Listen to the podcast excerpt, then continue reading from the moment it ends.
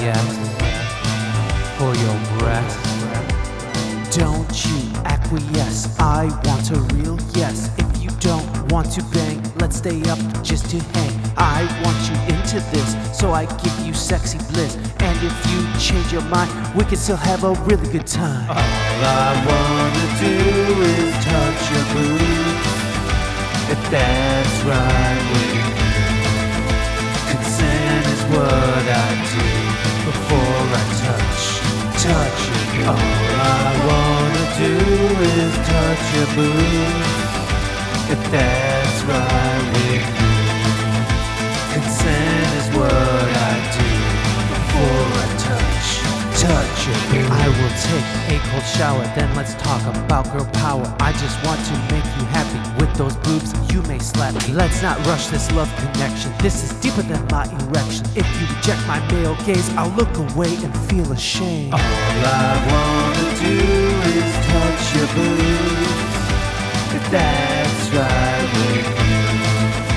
Consent is what I do before I touch, All I wanna do is touch your boobs. If that's right with you. Consent is what I do before I touch, touch your boobs. If yes means yes, and no means no. Then, baby,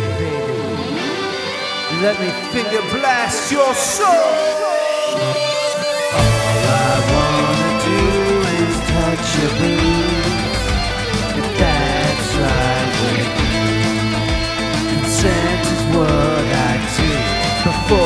Touch touch, your boobs. All I wanna do is touch your boobs. If that's right with you. Consent is what I do before I touch, touch your boobs.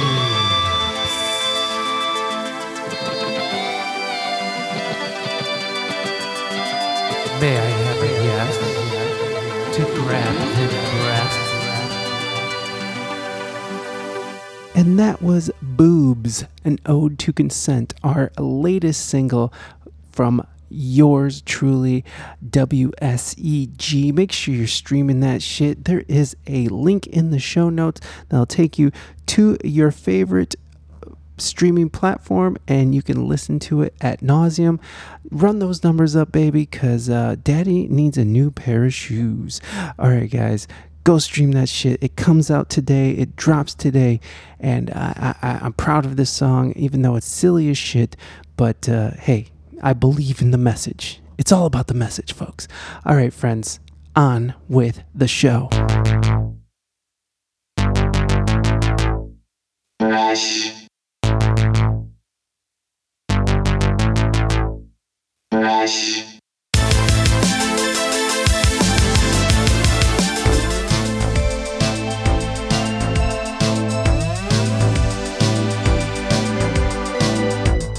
Hey, gang, welcome back to another episode of the We Speak English Good podcast. Today's guest is Corey Riemann of the Dilemma Band. Corey is a, a wonderfully talented human being from the East Coast. He's a East Coast cat, if you will. He is uh, uh, very talented, and he also has like this deep uh, understanding and, and wealth of information on rock and roll history, which I, I read these books about ro- my rock and roll heroes, but all that information dissipates, and I feel like he's like a sponge, and he just it, it just all soaks into his head, and, and he- I, I just respect people who can main, retain and maintain information in their brain. I, I'm terrible at that. I'm such a burnout. It, it's it's just so sad. But you can find Corey at thedilemmaband.com. T H E D I L E M M A B A N D.com. The Dilemma Band is on tour right now, so if you guys want to catch them, they're going to be rolling around the East Coast here. Uh, let's see, this the first one coming up is tonight. If you're listening to this on Friday, July 29, 2022, he's gonna they're going to be at the Morristown Beach Club. I don't know where that's at, so Sorry. Uh, July 30th is a private event. Okay. Uh, July 31st, they are going to be at the Backyard Concert Series presented by Power of Music, The End Zone in Whitestone, New York. Uh, August 5th, we're looking at uh, Simsbury, Connecticut at Farley Max. Let's see, oh, and that's going to be a Corey Riemann solo show, so don't don't miss that one. Uh, we got a private event on August 6th, so that's not for you, I guess. Uh, August 7th is the Rise Up Presents Sunset at, uh, Fest at Canton, Connecticut, or in Can- at, at in whatever. Uh, also, let's see, the band will also be on August 11th at in Parkville Market, Hartford. I'm just terrible at this, guys. Just go to their website. I'm, I'm, I'm just ruining everything. So go check them out. They are a fantastic band. All the links are in the show notes. So go click around and follow your boy. Corey will be coming up here very shortly, but first go to reinamystique.com, R E I N A M Y S T I Q U E.com, and go check out her latest EP. It is called The Moon. Yours truly produced a song on that EP. It's called, uh, what is it called? It's called Put On Your Crown. It's a very jaunty reggae song, so go check it out. It's a good time over there. Uh, you can also check out her podcast that she just started that's on Anchor and anywhere you get your podcast. It's called The Pretty People Podcast. It's fantastic. She does a great job. And uh, she learned everything she knows from me. So don't let anybody fool you. No. She's honestly fantastic at it. She's also streaming on Twitch, twitch.tv slash reinamystique.com. Go check her out. She streams four days a week, Mondays through Fridays, 8 a.m. to around 11 a.m. Just was in between those hours sometimes, okay? Just whenever she decides to come on after she's meditating and opening her crown chakra. I also wanted to give a big shout out for Grundy Palooza, which is going on in Seattle, Washington. So if you're in the Seattle area, make sure to uh, hit me up if you want to come through to the Airbnb. We're going to be doing live performances there. We got uh, JMO from Glow Stick Willie, a Twitch partner. Uh, we got Liz Vega, who's another Twitch partner. Matt Suarez, another Twitch partner. Aaron Goldberg, Dree. Dream On, uh, uh, and all Twitch people, and we're going to be on the front page of Twitch on August 6th from, I think, what is it, like 7 to 10 p.m. Pacific Standard Time. So make sure you tune in and check us out. It's going to be a front page stream with the Twitch partner All Stars, including Reina Mystique and myself. It's going to be a fucking great time. So come on through, and if you're in Seattle, let me know. We, might be able to get you into the Airbnb just to hang out. You can also find We Speak English Good on Twitch, twitch.tv slash We Speak English Good. Go check us out. Come be a part of the live show. It, like today, we have the Risky Biscuit Band, and I gotta say, we also have a new tune that's coming out, which you could find uh, uh, if, if you didn't hear at the top of the show. We got a new song called Boobs, an ode to consent. If you want to come be a part of the live stream today at 4 p.m. Eastern Standard Time, I'll be doing live performances of that. We also have the Risky Biscuit Band back on the show, who was on the show early on in, in the Twitch days, the early Twitch days of the show. And um, they are doing great. They're Twitch partners now. They're killing it. I'm in their chat right now. They got like 150 people in there or something. Oh, 120 people. They're fucking just murdering the, the scene right now. So go ahead, check out the Risky Biscuit Band. And they're at uh, twitch.tv slash Risky Biscuit Band. Just how it sounds. Uh, so come be a part of the conversation. Come be a part of the show. Ask questions to the guests. It, it's a good ass time. We do the music news. We do all that shit there. So come come through, won't you? You can also support the show through our St- Stream Elements store. We have hats, beanies, t-shirts there. Uh, just go click on the link in the show notes. And if you're a Twitch subscriber on our channel, you get a little discount. So there you go. So more incentive to come over and subscribe to our Twitch channel. And if you just want to go check out our Threadless store, that's fine too. We speak English good.threadless.com support the show monetarily, it's a big help to keep the lights on around here. You can also support the show by liking, subscribing, and leaving a review. You can like us on Instagram, TikTok, uh, Facebook, um, all the all the stuff. We're even on Snapchat, but I don't go on that. Snapchat is garbage. It is not the future, let me tell you. Um, you can all- the links are in the show notes, so go ahead and click around and follow your boy to stay up to date what we're doing. We got we got the discords too. We got Discord. Don't, don't think I, I forgot. I, I'm almost 40, but I know it's hot, baby. I know it's hot. You can also subscribe to us on Apple iTunes. Follow us on Spotify. You can also subscribe to us on our YouTube channel where you'll find all of our video versions of the podcast, all our music news, all our music videos, all the stuff that is We Speak English Good or WSEG. It's all there, friends. Go get yourself some shit. Uh, what else we got? We got. Uh, we, we got the the review. Now this is a very easy and free way to support the show. Go leave a review on our Apple iTunes. Uh, give us a rating on on our Spotify, and and just show your support by doing that. You can leave us a written comment. We'll read it on the show, or or not. Just a five star rating will do, if you think we deserve it, of course. You can also write the show at we speak english good at gmail.com. Come on through. It's a good time. Uh, I'd love to hear from you guys. Let us know what you think. How can we improve the show? How can we improve your life? How can we be there for you?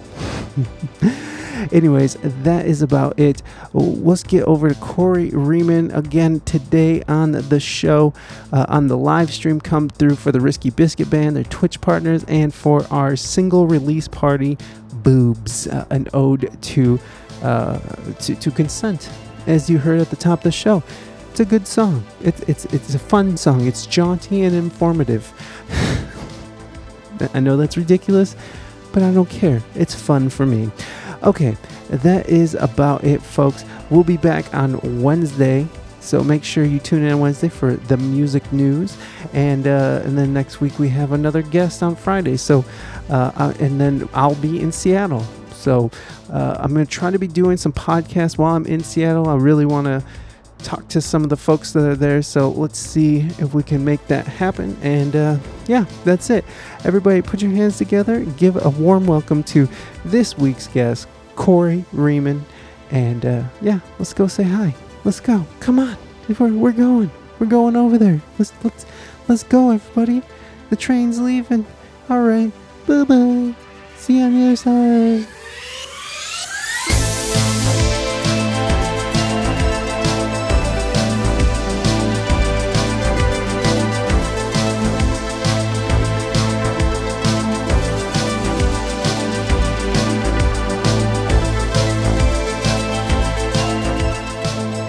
Has a, a wide array of guitars. around- Hold on, let me give you the full blast here. Look at that. That's all his guitars there. Oh, That's and all, that ain't even all of them. that's not I even have what's all called of a problem. Oh, there's at least 50 in this house, but mainly what I have is a problem. is is it a problem or is it a is it a collection? I could have worse ones, Well, I, worse problems. yeah, exactly. You could be addicted to heroin. That Uh, absolutely, absolutely. there, that is. I mean, certainly not the alternative I'd, I'd like, and therefore, decent way to go. Decent way to go. I, I would say having those guitars is, is probably a healthy outlet for for it, because that because I feel like if you're not uh, addicted or pursuing something that's uh, that that's not um, you know adding to your creative process or adding to your life, then you're just going to end up going down like a, a dark road. Like you could be a de- like because because you're kind of addicted to shopping too. So like you could also be like shopping for clothes and just be in massive debt because of clothes. you know, so I don't know. There's that thought. Yeah, no, that's I, I- and again, I not that I don't empathize with the closing issue as well. I it's you know, but again, yeah, my parents never had to worry about me growing up. I hate needles. They never had to worry about a tattoo or getting my ears pierced or you know taking smack. Like that was never in the um that was never in the equation or in the cards. I think they lucked out on that end. That well, that's good. That's great. I mean, fuck yeah, man. So so you're a good kid. Yeah, we'll say that. Did did you get good grades and stuff? Did you get like were you a good student? Great test taker who hated homework. Ah, so you just smart enough to not I to knew- know. Yeah. I knew I knew I knew what I needed and I you don't need to give me a patronizing, you know, homework sheet to tell me, you know, this, that, or the other thing. I and you know, the irony was I was going to be a teacher, but I realized no, I hate the bureaucracy. Yeah, I couldn't imagine being a teacher these days, man. The- being a teacher nowadays, especially here in the states, it's like Mhm. I, I, don't know. Like it's it's it's sad that teachers have become politicized. You know what I mean? Like they've become sort of this weapon that that that that can be sort of turned on people in certain situations and. And, and, and they really are just underpaid babysitters that, Absolutely. that it's just Well, they're or they're being treat they're being treated such, but they're they're they're not. That's Right. the whole thing. They're incredible, incredible human beings right now who are just trying to get through to become educators. Educators. They're coming from different fields. They're going into this because they care. These people do care, and yeah, no. If we continue to look at the education system as not, and this is you you have caught me in a in rare form getting even mildly mildly outwardly political but no it, you know education should be the silver bullet in this country and we've got to figure out a way to improve it but we need to keep getting the you know the the strongest of the pack going in there yeah to you know be in these schools and to be in the education field and just because i didn't have the gall to deal with the bureaucracy of all of it doesn't mean that others shouldn't try absolutely, absolutely. It, it, it's just a, it's a sad. It's just sad that you know what how we treat our teachers and how they are just you know uh, how, how they're like looked at as as I don't know. They're looked at as not really.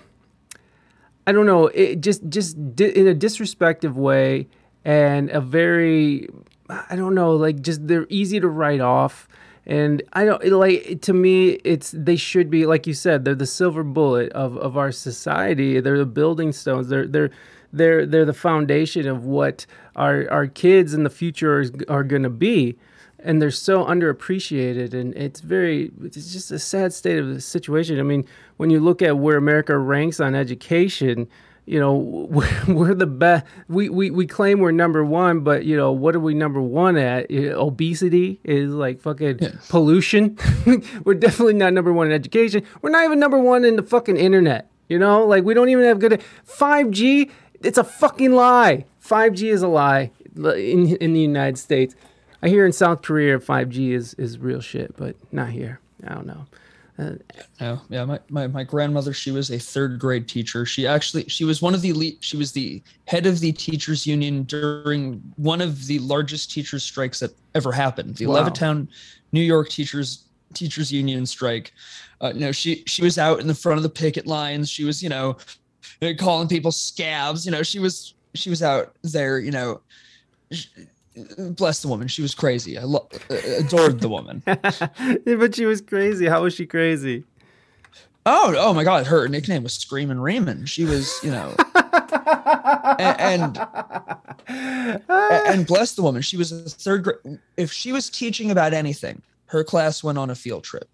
So, and there, so this is Levittown, Long Island, and so you know, if they were talking about, you know, the Statue of Liberty, lo and behold, there would be the field trip to New York City. She used to take the kids to go see the rock, the Rockettes, the Christmas spectacular each year awesome um field trips to philadelphia field trips to like you know, there was a place on long island called safety town you know that that was about you know you know all the things about you know crossing the street the right way yada yada this that and the other thing Mm. i think legoland the new york legoland might be where that that is now i don't quote me on that Hmm. but that might be the case yeah but you know she was she was an absolute hooch. She was a she was a, absolutely ahead of her time you know eh, but she was insane. She would dre- when they would go to the statue of liberty she would dress up as the statue of liberty. Beautiful. She had all the, the, the cockamamie outfits and everything. Like crazy woman. She was a crazy woman. She like I, I think my father said there was a time um she was on the news her and her teacher friends they dressed as the brooklyn bridge for like the 150th anniversary of the brooklyn bridge or something like that or the 100th anniversary or something Oh, i don't know. But she was she was a nut job. But she was beloved by her students Oh, absolutely. Yeah. She was absolutely beloved. You, yeah, that's She- that reminds me of my wife's mom. She's fucking out of her mind, but she is an excellent educator. She fucking kills it. But yeah, I don't know. It take I think it does take a certain amount of well, I think it takes a certain amount of insanity to do anything good in this world, you know? Like it just just to have the the the the the fortitude and the gall to even sort of stand up and and do something, you know, different and do something interesting. But my favorite favorite human being, favorite American ever. This guy right there, Teddy Roosevelt. Oh, dude, His whole thing. his- Teddy. His, whole thing. Do you know if you have the ability to do something good, do it. yeah. You know, why can we not help both the employer and the employee at the same time? Let's have, you know, the the the, the Bruce Springsteen mentality. You know, eh, you know, we can if everybody, you know, none of us have, or can win if it unless anyone, if it unless everyone can win. Yeah. Like you know, it's and, and he went with it because this is a guy, you know, on the one hand, you know, came from absolute privilege, absolute, you know, the Roosevelts were one of the most wealthiest families in America, Hmm. Eh, but at the same time, born, he barely survived the age of three Right. he had crippling asthma. He was the my other thing, if you couldn't tell with the whole educator thing, I, I, w- I wanted to be, if I was going to go in, I was going to be a history teacher. Hmm. Well, that was, but I literally keep him on my desk. I literally keep the, that was a postcard. He helped to, um, he helped end the Russo-Japanese War, the first American to ever win a Nobel Peace Prize. He decided to have a, a luncheon, not a dinner, no chairs, no anything. That was his whole thing. No chairs. Everyone's going to stand and no one's leaving this room until we figure this out. The Russian delegation, the Japanese delegation, they were all there, Sagamore Hill, Long Island, in his living room. wow. This happened. No chairs. That's interesting. No one's gonna be comfortable until we figure this shit out. Seriously, that was the thing. He was never supposed to be the president either. hmm. He was the vice president. The the Republicans of New York said, "Let's get him out of New York. The vice presidency is the place where political careers go to die, Yeah. unless, of course, you know, the president gets assassinated." Yeah, wasn't he like the mayor of New York as well, or something, or governor? He was. Wasn't he, He was hated? The he, governor of New York. He was the police commissioner. of the Police commissioner. New York. Yes, but he was hated, right? Because he was actually Oh, enforcing yeah. the law there, and he was like, "Yeah, we have these laws. Actually, you know, follow them." He got he was hated by uh, the German and the Irish immigrants because he's like, "We have bl- even though the blue laws were stupid, they're like, we have blue laws. We're not going to be the taverns cannot be open." But these guys are like, "What are you talking about? what are no?" yeah, those taverns stay open. Gotta have your booze. yeah no there was a parade or something and he, they were they were um the, the german you know whatever whatever uh association of new york city was going by his apartment and they're like you know they're trying to call him out and he he yells from his balcony something like ich bin here he barely could speak german but he and he's just like come at me i don't care yes. the dude was a pisser. The dude was an absolute pisser. The coolest, the coolest man. He Yeah. discovered a part of a river that had never been discovered. It. He almost died doing it. Uh, was that in uh in in South America? Like w- when he was like, doubt. and he was like in his like, wasn't he in his fifties or something? He was older when he did Yeah, that. He had just lost the bid for the presidency again. He had just been assassinated a year prior. Oh yeah, and he went on with the speech anyways, right? He got Yeah, shot he and speaks for an hour, ladies and gentlemen. If you, i- i- ladies and gentlemen, if you, if it's unaware to you at the moment, I had just been shot, and he, you know, shows his wound to everybody, and he keeps talking until he can't. He had a collapsed lung. I've had a collapsed lung. I almost died from it. Jesus Christ. Like, and he kept talking for an hour. Yeah. Yeah, he, he definitely was a, he was a hard ass and, and, and definitely just kept it going. Like, oh man, no, there there's no there's no American leaders like that anymore, I don't think. Where, where is the tenacity? For real though. A- and again I, I apologize to totally just tangentize but that that's my problem like when when i'm with people like so the band when we're going from place to place i'm super annoying to be with i'm incredibly annoying to be with because we'll we'll pass something on the side of the road Yeah. and I'll look something up and find something out, and I'll start playing tour guide, uh, tour guide Corey, and when we're in Boston, we play in Boston every single month. We're at a place called the Greatest Bar, right on Friend Street, across from the TD Garden. We're actually there this weekend, Oh, this Friday, on. There you go. If you're in And- Boston, there you go, folks. 10 p.m. Come on down. Get it, the get night- it co- in. Yankee Red Sox game at the best sports bar in the city of Boston. There it is. Like, why go down? There's the the whatever whatever country concert going on at Fenway. Ugh, no, you know what? Go watch the game. yeah, and I'm not gonna obviously I'm not uh, for my own safety I'm not gonna specify my um allegiances especially where I'm going to be playing because I don't I don't want to get crucified um but so I'm gonna sit there really really quietly and try to not pay attention to the fact the game happened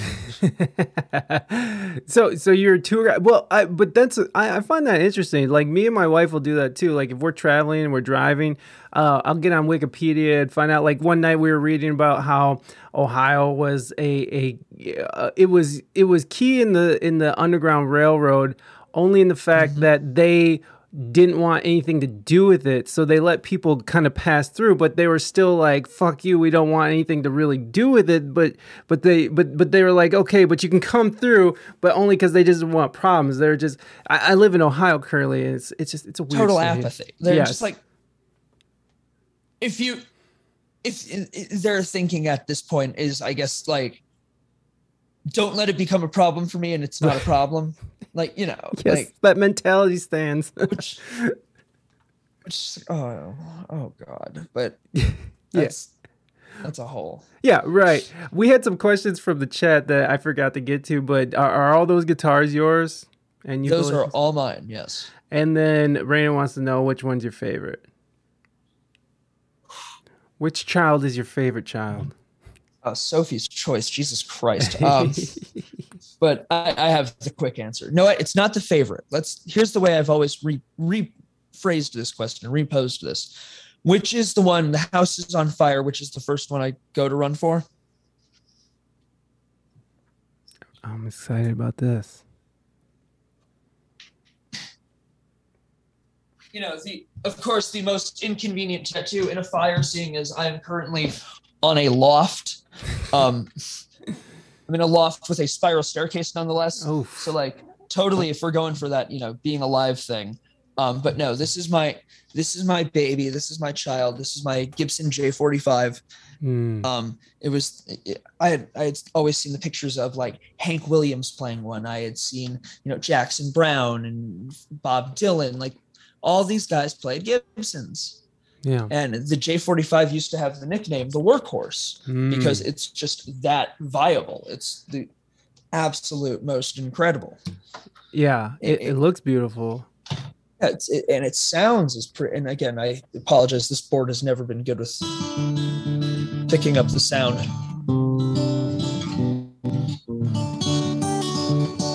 It's it's perfect. It looks and sounds as good as it is. Yeah, It's it.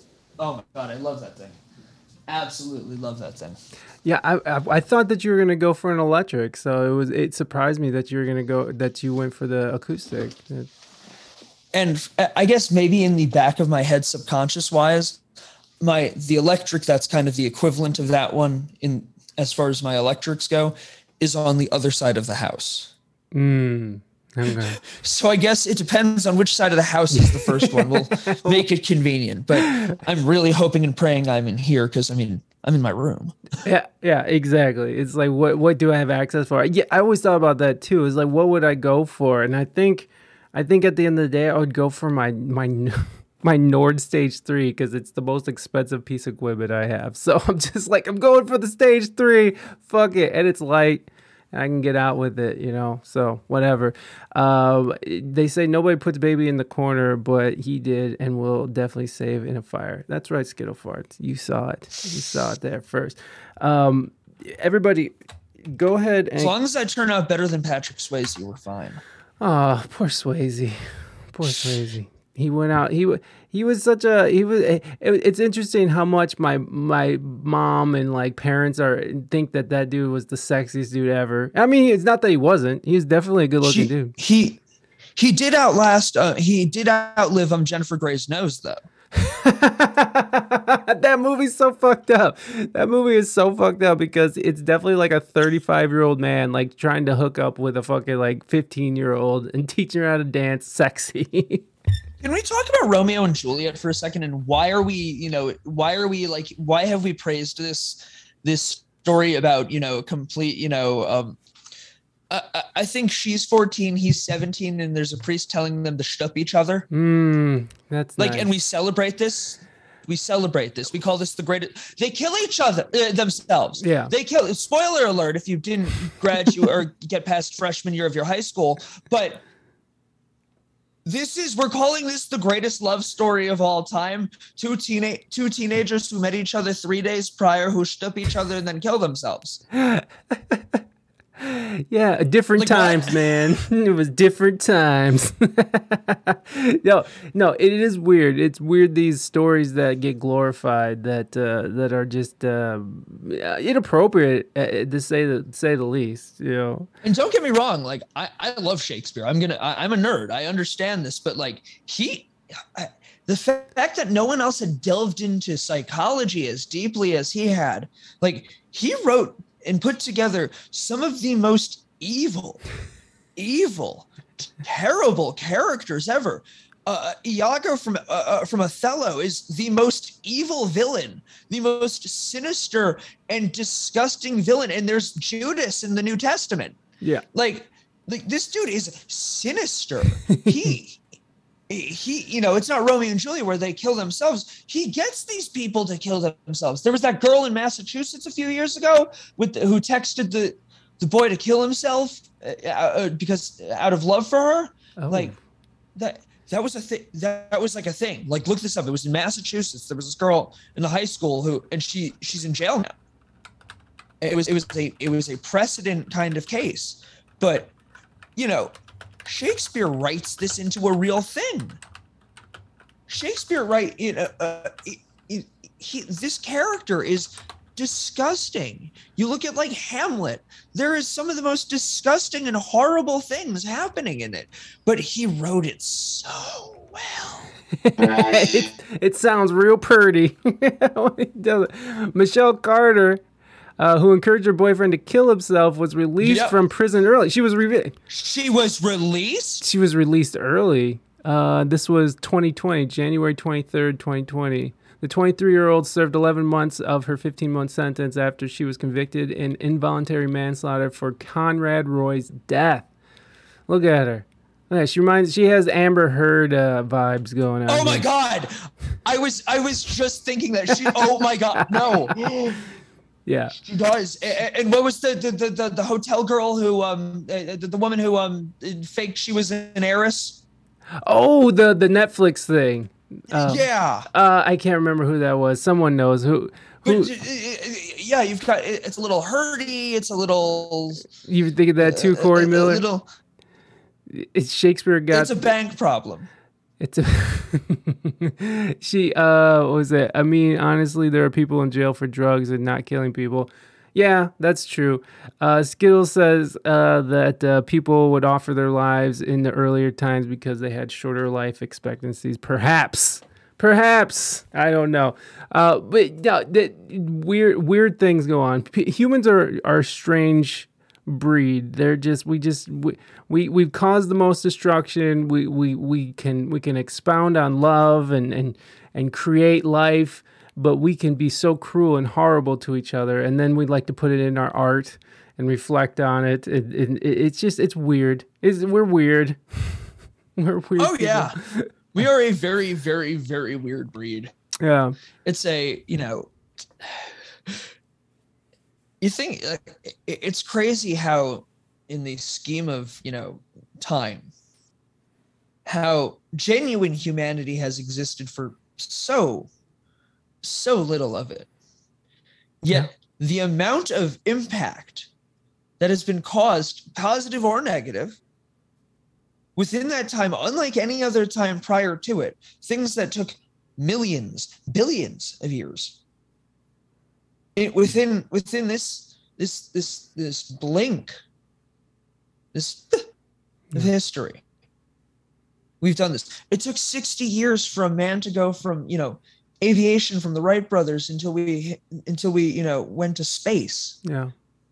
That's or the moon landing specifically. I think it was like 66 years.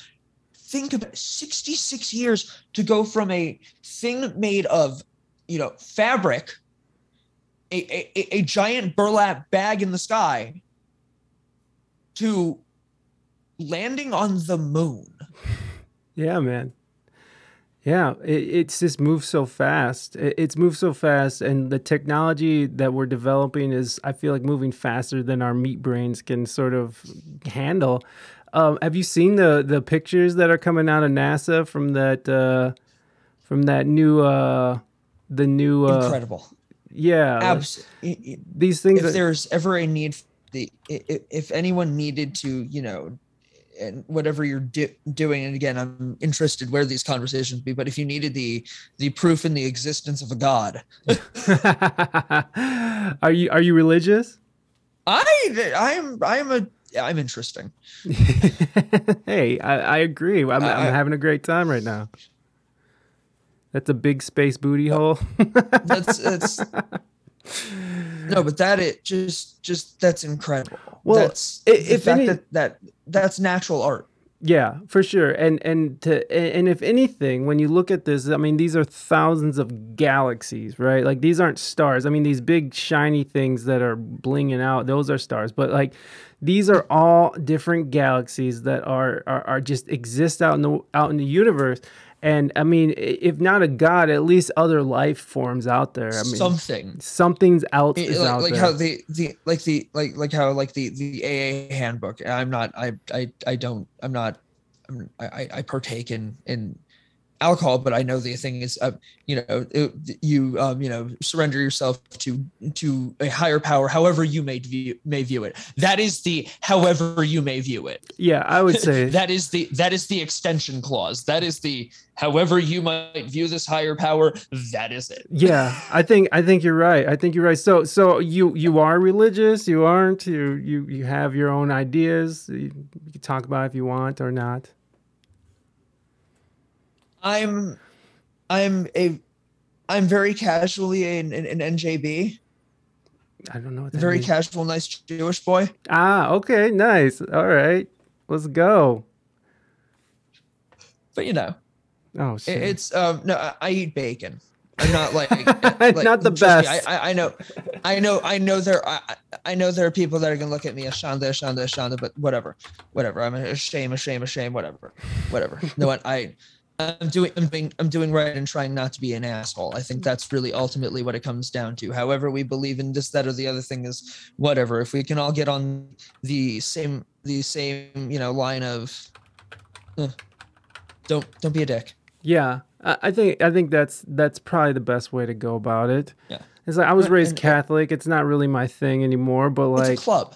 yeah yeah No, and and know what? And it's and I'm not going to say it's not important to me. That's that's another like that's that's the the other side. It's a very it is a crucially important thing. And again, I I usually don't touch into it, but no, it's uh, uh, not to get incredibly dark, but not all, my my grandmother never met her grandparents. ah They they they escaped the camps in a in a smokestack wow like and as a re- as a result that's that is a gen it's a multi-generational trauma to a degree. Absolutely. And so do i know that there's something in the future that I, I want that to be a part of my future and whatever that future lies? Absolutely. It, and it's not like it's it's not a burden kind of thing but it's a it is a it's an important weight on my shoulders. I, I will say that yeah it, it is crucial i had my bar mitzvah i want my kids to have a bar mitzvah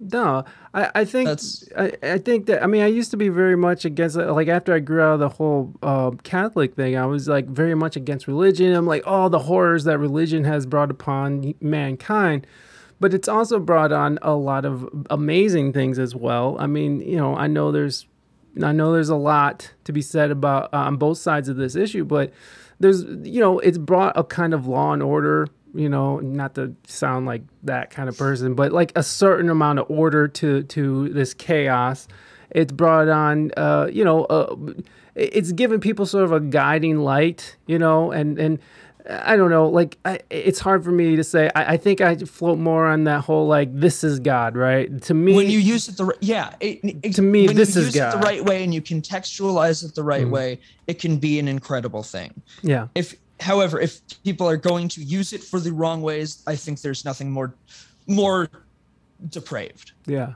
absolutely. when you abuse when people abuse it for their own personal personal gains as opposed to using it as a a greater context or just a, a guideline that can be questioned Yeah, yeah nothing's set in stone nothing's set in stone do things the right way and ultimately in the end be the best kind of person you can be. If you're in a circumstance to do the right thing do the right thing. If you're in a circumstance to not do the wrong thing don't do the wrong thing. Yeah, like and it's a shame that we a lot more people can't get get together on the similarities in the that that middle section of the venn diagram as opposed to the two other circles kind of floating around yeah, absolutely. But, god you're getting me fucking heavy today jesus christ Oh, oh, sorry, man. It just it just happened. I wasn't planning this. no.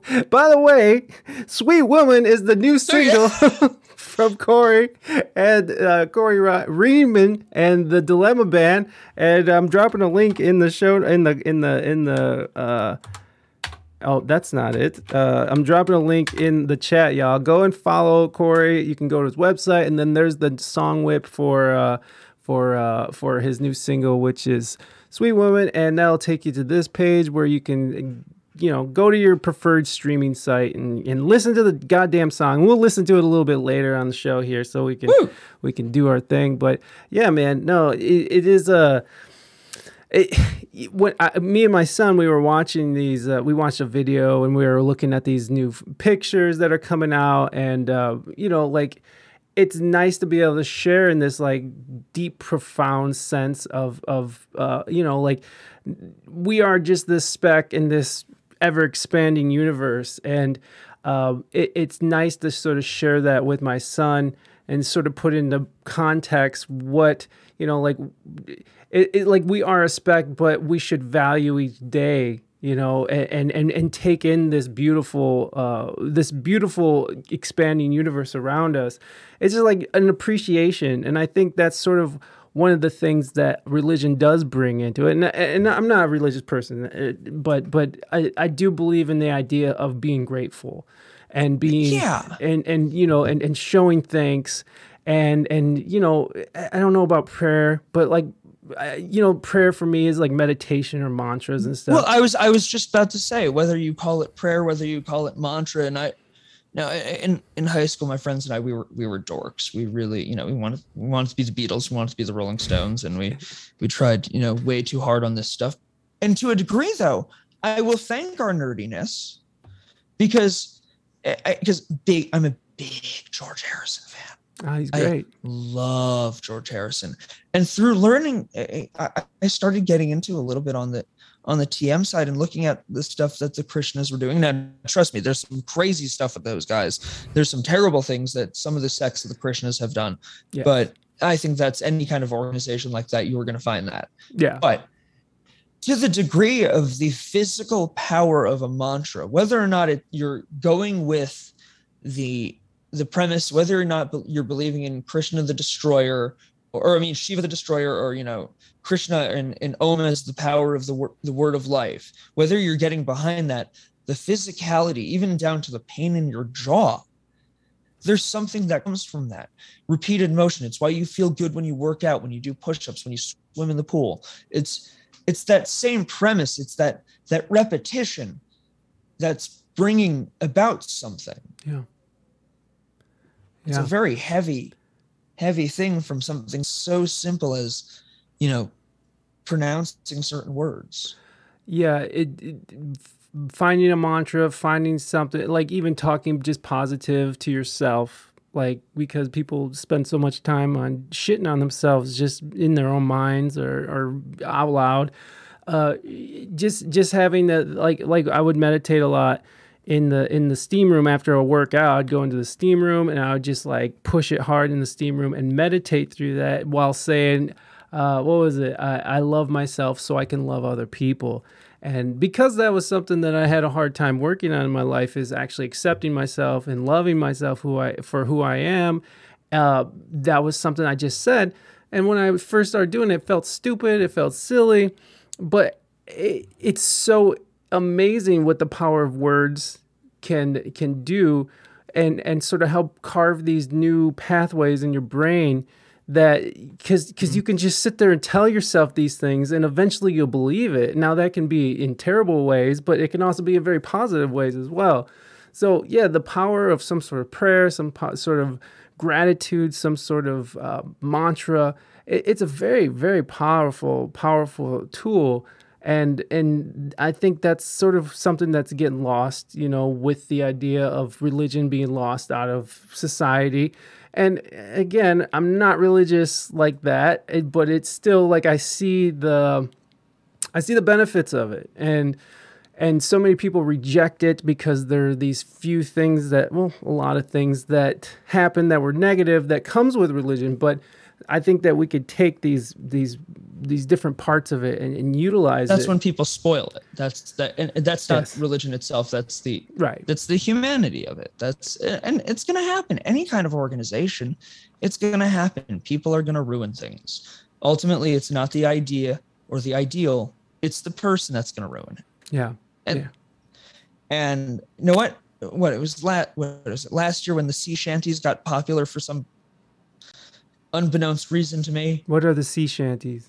So sea, so sea shanties were like these for some reason everyone that stupid song the Wellerman which isn't even actually a sea shanty but like last year on TikTok people started singing these like old like you know sailing songs Oh, okay, okay, okay. like pirate songs Yeah, yeah, yeah. and for some like for some reason that got like super popular all of a sudden and, but the here's the reason why those became a thing in the first place a sea shanty was used when you were doing different operations on a ship. There was a certain beat. Dun dun dun dun dun dun dun dun dun dun dun dun dun dun dun dun it it was whether it's you know um assault you know certain whether you're moving like a high sail low sail moving something that required some kind of repetition some kind of beat those songs were being used as for a, pr- a practical application to move things smoothly. And it's the same premise there you you attach these words to something Mm. to allow you to just get through the job easier Mm, yeah. Chain gangs and singing. that's it- yeah that's the it's working in the fields. it's the same premise it's working to a beat it's finding a beat Hmm. And so you think it got popular on TikTok because because of why? I don't know. I don't know Oh. why, but it's just the the with those in general, like in general, Mm. the I think it's funny. Like these saw the fact that they, I guess they just they became popular again for just I got again reasons unbeknownst to me. But Yeah. yeah, the whole purpose of them, as silly as they were, things. Yeah, what would you do with drunken sailor? What do you do with drunken? Sailor? Like there's a reason for those things. There's a beat to it. Notice mm. that it's a steady, steady beat. There's no change in the song. Right. The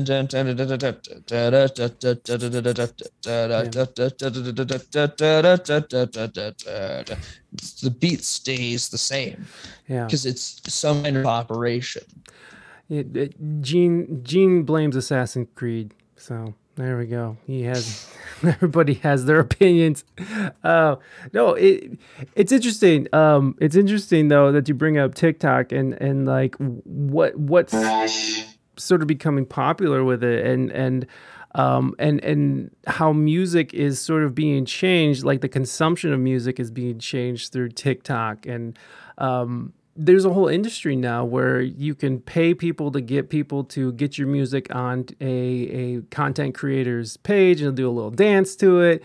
And that actually generates revenue because it generates stream for your music because it's linked to, you know, the ASCAP or whatever. And, and so you do Yeah. get, get some money off of it. So, but it's, it's just, it's really interesting. And, and, um, eh, have you seen like, uh, eh, are you familiar with uh, Stranger Things?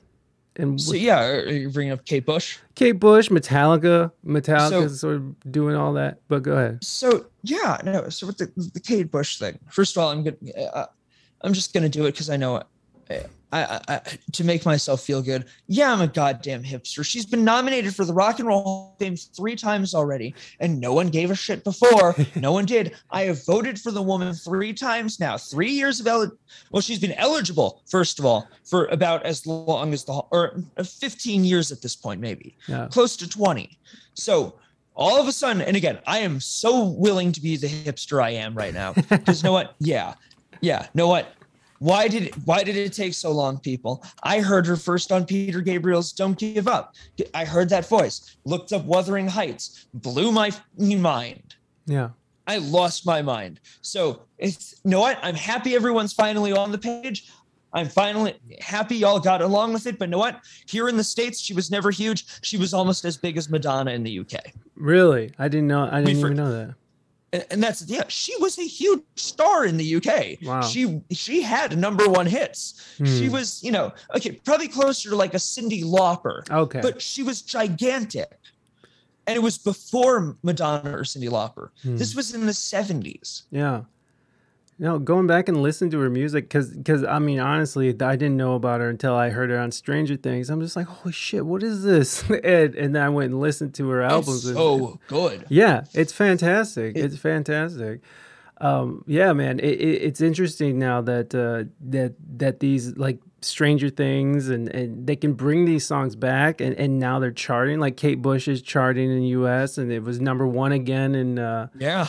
in in the UK. That's- Um, it, but so she was nominated for Rock and Roll Hall of Fame and never got in. Yeah, she's been nominated three times yet. Sorry, Carly Simon had one huge song. The biggest thing that she did to music was that she almost ruined James Taylor's life during their marriage. Congratulations, Carly Simon. I honestly no. I've read. You want to of her- talk about you're so vain? Yeah. yo, I've I've I've I've heard parts of her book and fucking I am just not impressed with that human being. Like it like as a person either and and cuz she comes from a, a Simon and Schuster, right? She comes from the the publishing Yup. uh, company. Her father was in that Simon and Schuster. So she grew up just absolutely filthy rich. She's just damn it Yoko. It's I wouldn't say Yoko, but maybe maybe Yoko. I don't know. But yeah, so wait a second, Carly. Carly Simon could sing. No, she has her thing. I'm not. I'm not hating that Well, much. that's the difference between her and Yoko. But yeah, yeah. Okay. she could at least sing. that's just so funny seeing her like just going off. Did you spend Did you spend the eight hours watching the Peter Jackson documentary? I did not know. No. Do it. Was it, it- Do, do it. okay? All right. Fair it's eight, it's eight of the best hours you like you i don't know in history if we've as far as rock and roll's gone. Anyone's ever been given such a such a comprehensive look inside of the biggest stars in the world. Hmm. like to see the creative process of a band put to its absolute test these guys can't stand each other. Yeah. they cannot. They can barely be in the same room with each other. They haven't written songs together in years. This process they'd recorded in the studio. Uh, john comes in to do his part. Paul comes in to do his part. Ringo lays down the drums first. George complains that his songs aren't being put on the album. This is the process with the beatles. And they're like know what? They pretty much know.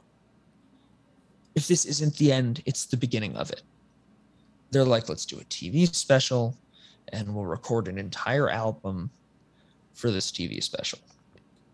It'll be great. Let's bring in the guy, you know, I forget the the the director, but he's he's a he's really annoying actually, but got a terrible annoying voice and he's um he's managed to he also is the guy that filmed the Altamont Festival. So between breaking up the Beatles and you know, you know, the deaths at Altamont, we can blame this guy, I think.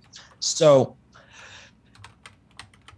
they get these cameras in and they try recording in just a soundstage, recording an album, bringing in the stuff from Abbey Road, like literally getting the Apple and the Parlophone stuff over, the EMI stuff, and they're not feeling it. They move into the Apple record headquarters and they start recording the album that would become Let It Be. Ultimately, they're like, okay, let's not do a TV special. That's going to be too much. We can barely stand each other. No TV special. What if we do a live performance somewhere crazy? Let's go to Mount Everest. Are you stupid? No. Um, let's go. I don't know. Stonehenge. Eh, logistics don't work. Eventually, they end up on on the roof. That's how they ended up playing that last show on the roof. They're like, we have four days. Um, I don't know. Play on the roof and not tell anybody, and it was pretty badass. This is like mildly punk rock for the moment. For sure. Like they don't tell the police, they don't tell anyone that anything's going on, and they have a bunch of curmudgeony old, you know, Anglos who are on either side of their thing, trying to get them to stop with the the raucous and the loud music and the blah, blah, blah, blah. So you know, the, the, the cops, the bobbies, they show up, they show up looking all prim and proper. The noise complaints, improper, and the the secretary at Apple, she is like, she's a queen, absolute queen. She is just handling this. Do you guys want tea? Do you want anything to drink? You know, I'll get someone who's in charge. Don't worry. Can I get you anything for the meanwhile? No, we just need the person in charge. All right. And she, you know, she's distracting them as the Beatles are, you know, playing and recording. They are recording this whole show, just like the entire recording process. And I don't know how they were able to put up. And there were times they they couldn't. George leaves. George leaves. He is like, fuck you, fuck you. You're cool, but fuck all of y'all yeah. um he he goes through that ringo i love you but you two need to just get your shit together.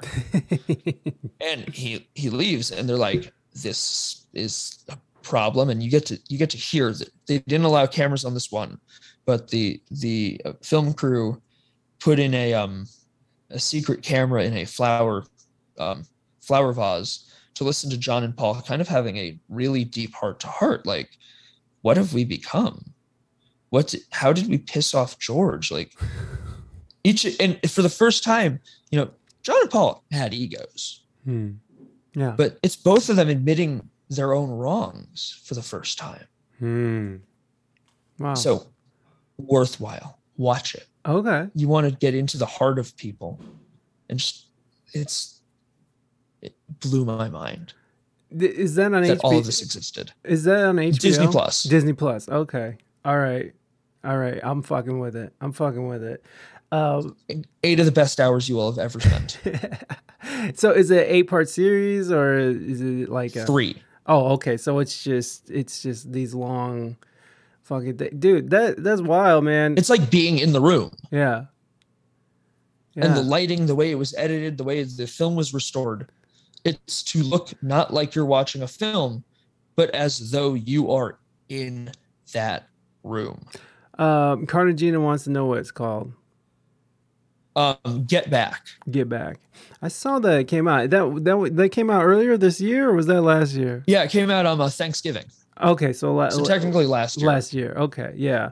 I saw that that came out. I just never gave it a, a thought. It, it's been hard for me to get into like rockumentaries anymore, man. Like I'm just like like like like reading a Whole different ball game. well you're the way you're explaining it, it sounds fucking amazing but like i've read like different you know rock stars uh biographies and stuff like keith richards and and fucking which which is pretty good Wait, oh, do you do you- do you, do you, do you by chance mean Life by Keith Richards? yes that would yes that it, it's good man I, I love the struggle parts to me like the best part is the struggle and then after that it's just all like french riviera and fucking models and drugs and shit and it's like Well, well, yeah, no, that whole exile on Main Street bullshit. But what which is best amazing. story in there. The best story is the story of the time that um, Charlie Watts. So Mick is just about he's ready to leave the band. He is ready to start a solo career in the 80s, very early 80s. I'm Mick Jagger. I can do this. No, you can't. Um, and he, he's belligerent and drunk and he's with Keith and Keith's like, "Oh, you should you know, calm down, baby. And Keith Richards speak. And Mick is Mick is trashed. He calls up to Charlie Watts's room. Where the fuck is my drummer? Charlie Watts gets dressed, eh, yeah, wakes up, proceeds to put on a three-piece suit, goes down, goes down. They're in a hotel in Paris or something. Walks all the way down again, gets fully dressed, finds Mick, and punches him into the Seine River and says, Don't you fucking forget you're my fucking singer. That's a great story. Yeah. That is a great story. awesome. Yeah. Yeah, a three-piece suit on top of that. Like he really had to like get dressed. He was really thinking about it too. I mean, that gives you time to think. You're fucking putting on your your slacks. You're buttoning up each button, you know. You, you gotta that's real shit. The Beatles are my favorite band in the world, but if you told if your argument is that the Rolling Stones are the greatest rock and roll band of all time, you're not wrong. You're Sure. allowed to say it, and there's no arguing it. Because you know what? Just the sheer Charlie Watts alone, Charlie Watts alone, Yeah. and, and that time that Keith Richards, you know, took his uh, Telecaster because some guy was about to stab Mick Jagger on stage, happened live. It's like on YouTube. Like this whole, like the whole thing, like that. He saved him. He takes his his guitar and smacks it over the guy's head because security couldn't do it. Like security could not do it.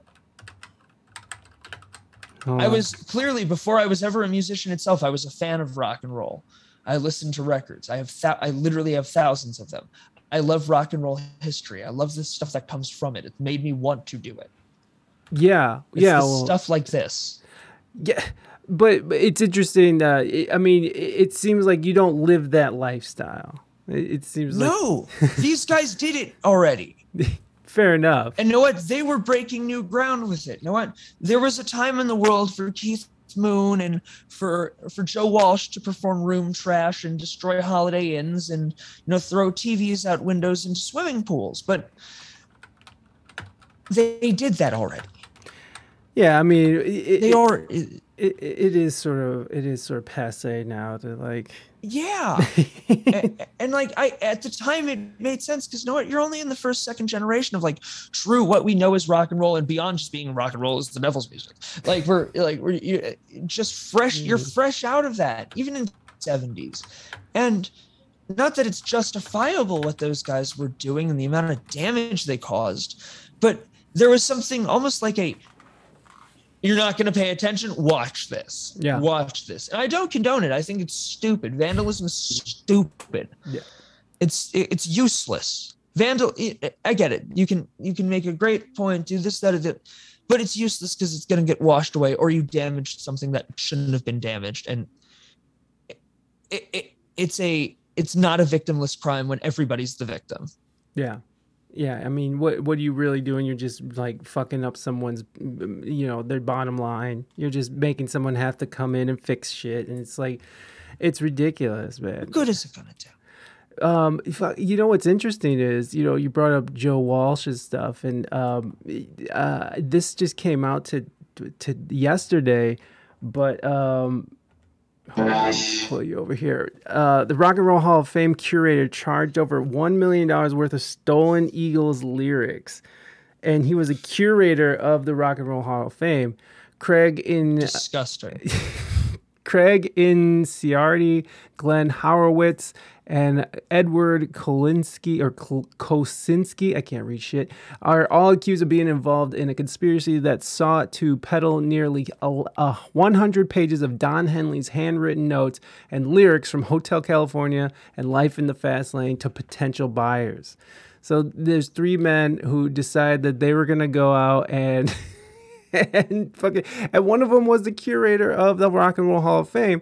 And it's just like, God damn it, these people have nothing better to do, or they don't get paid Yeah. enough money. Like I and don't. And these people like there's a lot of stuff in the hall that's owned by the rock and roll hall of fame Mm. there's a lot of stuff that's donated or borrowed by the rock and roll hall of fame and they have a large warehouse of people who like loan them stuff because they can't hold on to it and these artifacts are considered and deemed too important to just let go and to abuse that because i get the people who are like oh there are people who are like what's what's this like idol worship bullshit? Like you're you're like sticking a bunch of outfits in a, a hall. But you know what? That means a lot more to a lot of people. Like the losers like me are the guys who stay at the rock and roll hall of fame for three days in a row yeah. looking at every artifact and every detail and trying to find something that they said wrong.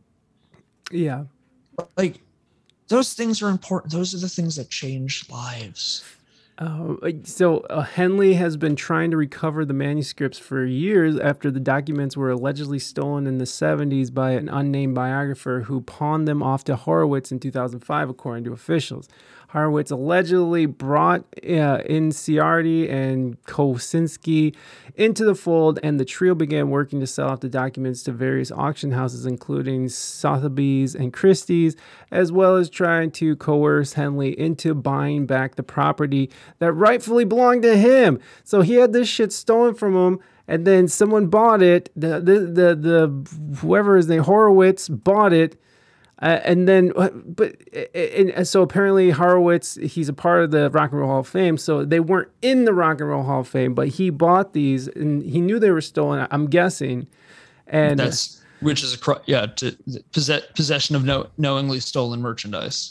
The DA's office began investigating the matter shortly after, uh, shortly before founding member Glenn Frey's death in January 2016, claiming that Horowitz hatched a plan to claim the documents had belonged to Frey, making the criminal investigation against the men fall apart. He allegedly wrote in an email that identifying identifying Frey as the source would make this go away once and for all. In addition to all three men being charged with one count of conspiracy in fourth degree, which carries up to four years of prison, Horowitz faces a first degree charge for attempted criminal possession of stolen property and two counts of hindering prosecution. Wow. Uh, there you go. So It's disgusting. First of all, to to say that you know that's that's implicating that you know Glenn Frey was doing something criminal. First of all, so Mhm. this is a dead man who you're now kind of you know saying was a piece of your your criminal scheme. And again, to abuse what that that organization is supposed to be doing, truly, truly to do that, you are you're you're you're abusing your power. You're abu- these documents do belong because you know what you there's not enough room in the library of congress for each and one each one of these manuscripts and they're just as important as some of the garbage that's sitting in the library of congress you know what not for nothing i can pay if i wrote a one piece pay, paper i could have it if that gets published i can pay to have it put into the library of congress right. and that's like a genuine thing Yeah. Yeah. It- but these documents belong somewhere and these organiz- that organization as corrupt and stupid as the choices that they make are and lots of them are and i don't like them it's it's you know what it's like being a catholic and complaining about the vatican still Um, catholic Yeah. i'm complaining about it though Right. Right. it's that that's me in the rock hall Yeah. I mean- to say that jann wenner is some kind of you know pope like figure but just saying that he's an asshole but that's a whole other story hey man, but but you're right, man. Like the the things that As we have the Rolling Stone interview right there, well, we, or article right there. we it's I mean, it is a place of uh, worship in, in a sense, though. You know, it really is. I mean, It is. that the the fact that there is a place where people can kind of go and be in the presence of, of greatness. I mean, that's a that's like you said, In a literal pyramid, yeah, in a little pyramid. literally in a pyramid. Have you been to it? Have you been to Cleveland? I have a few times. It's Okay. it's incredible. Yeah, I They're, they're, it's it's awe inspiring. yeah, it's really cool, man. Cleveland's a great city. Yeah, it's fun. It, it, it used to be kind of shitty. It was like cool. The mistake on the lake. It was, Mistake on the lake. Yes. No, Cleveland but in the last cool. like ten years, Yes. they have absolutely. you know that casino. They put that casino in. All the stadiums are right there. The the aquarium, the rock hall are all in within walking distance of each other. Great city. Great city. yeah, definitely over the years it's been it, it, it's come up a lot and uh, like when I used to play there back in like the early 2000s and stuff, it was garbage. But but in, in these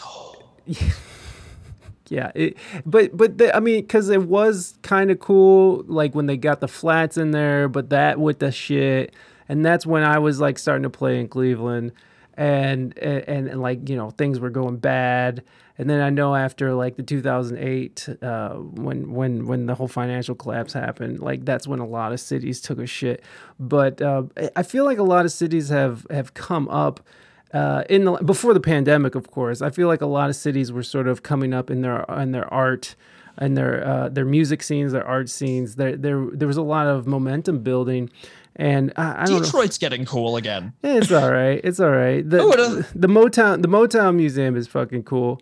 Uh, but no, I mean, as a music scene, yeah, Detroit's always carried heavy hitters, but they always move out, man. They always sort of like piss off to east or west coast. Yeah. Yeah, I mean, Detroit is definitely has something going on up there. But I, I almost moved to Detroit because I was in uh, Southern California for 13 years before I moved. I'm moved. sorry. Yeah. I loved it, okay? I fucking loved Southern Cal. I loved San Diego. It, it was a fucking blast. S- Okay, I I, you know what? I recant my statement. San Diego. It's it's the. I can't stand LA. LA's awful. I'm gonna get crucified, but Nah. I'm a New York boy. yeah, I can I'm, that. I my parents are both from Long Island. They, you know, I'm I literally I've actually though I'm the only one in the family, you know, I'm an Islanders fan. Hmm. I am, you know, which again, I am a glutton for punishment and understand that. Um, but I can't do LA. I can go, I feel out of place. Did you ever see that movie Annie Hall, Yes. the Woody Allen movie? yes. Classic. That when he go when he goes to LA, that's me. yeah. That's me. I don't I don't get it. I don't fit in there. I get I don't feel good. Yeah. Um No, there is a feeling. It, it's a it's a it's a whole feeling. Like, and I would always feel that every time we would go up to play in in Los Angeles. As soon as we hit up like Orange County, it starts in Orange County, and then as soon as you hit LA County, Mm-hmm. it, it's over. Like you feel it, like the whatever whatever fault line nonsense that's underneath it, or whatever the vibe is, the the hive mind bad fucking juju. just yeah it's all there man and and as soon as we'd get back down into into the into san diego eh, like there was like a, a feeling of relief like oh like oh my god i can breathe again and it's, i can do you know like i can live my life my brain can function properly i've lived in i lived in in la for like two months and i had to go it just i couldn't deal with It's- it man it's terrible No, there's no public transportation. And on top of that, the gas costs are disgusting. So it's like, okay, so you're gonna starve or you're gonna be, you know, isolated and you're gonna starve from not being able to like, you know, go to the grocery store, which by the way, where are you gonna find that? yeah Um Yeah, you have to. You, there's no. It's not. The walkability is dog shit. It's not. It's not a walkable place, and that's what's so awesome about New York is like you have that ability to get around. and- Yeah, yeah, it's awesome. Uh, no, but yeah, the LA the LA vibe is not cool. But yeah, man, the the, the art scenes around the country have been. I felt like we're coming up before the pandemic. You know, even LA, as as uh, before I left, there was the scene seemed to be getting strong again. At least like the the that that uh, that scene where musicians are supporting musicians, people are supporting the actual music, people are going out to see music, people are supporting music. Now, I, I mean, I've been I've been out since the pandemic, so I'm not really even in it right now. It's just whatever. I'm doing my thing. But you've been out. You've been out there doing it. How how are the crowds? Uh, crowds are coming back. So last um last weekend we were at uh, the Wat- Watkins Glen International for the 25th annual um the uh the Finger Lakes Wine Festival and there were 10,000 people there. That's awesome. That was a cr- crowd of 10,000 people. That's that's incredible. and we've got we've got a bunch of residencies. My band, the Dilemma Band. We've got um, we play every month in Boston at the Greatest Bar, which is right on Friend Street. Hmm. It's um it's you're like next to the TD Garden. It's the hottest sports bar in Boston. Each night, each time we play there, there's a few hundred people there. That's We're on the bike and beer tour. We do we do that. We're at different craft breweries across the country almost every weekend. And with that, there's a thousand people at each of those shows. Live music is coming back. People want it. yeah. I can imagine. People are craving it again. I can imagine being sort of pent up for a couple of years and then, you know, opening the floodgates. It, it's going, it's, it's happening.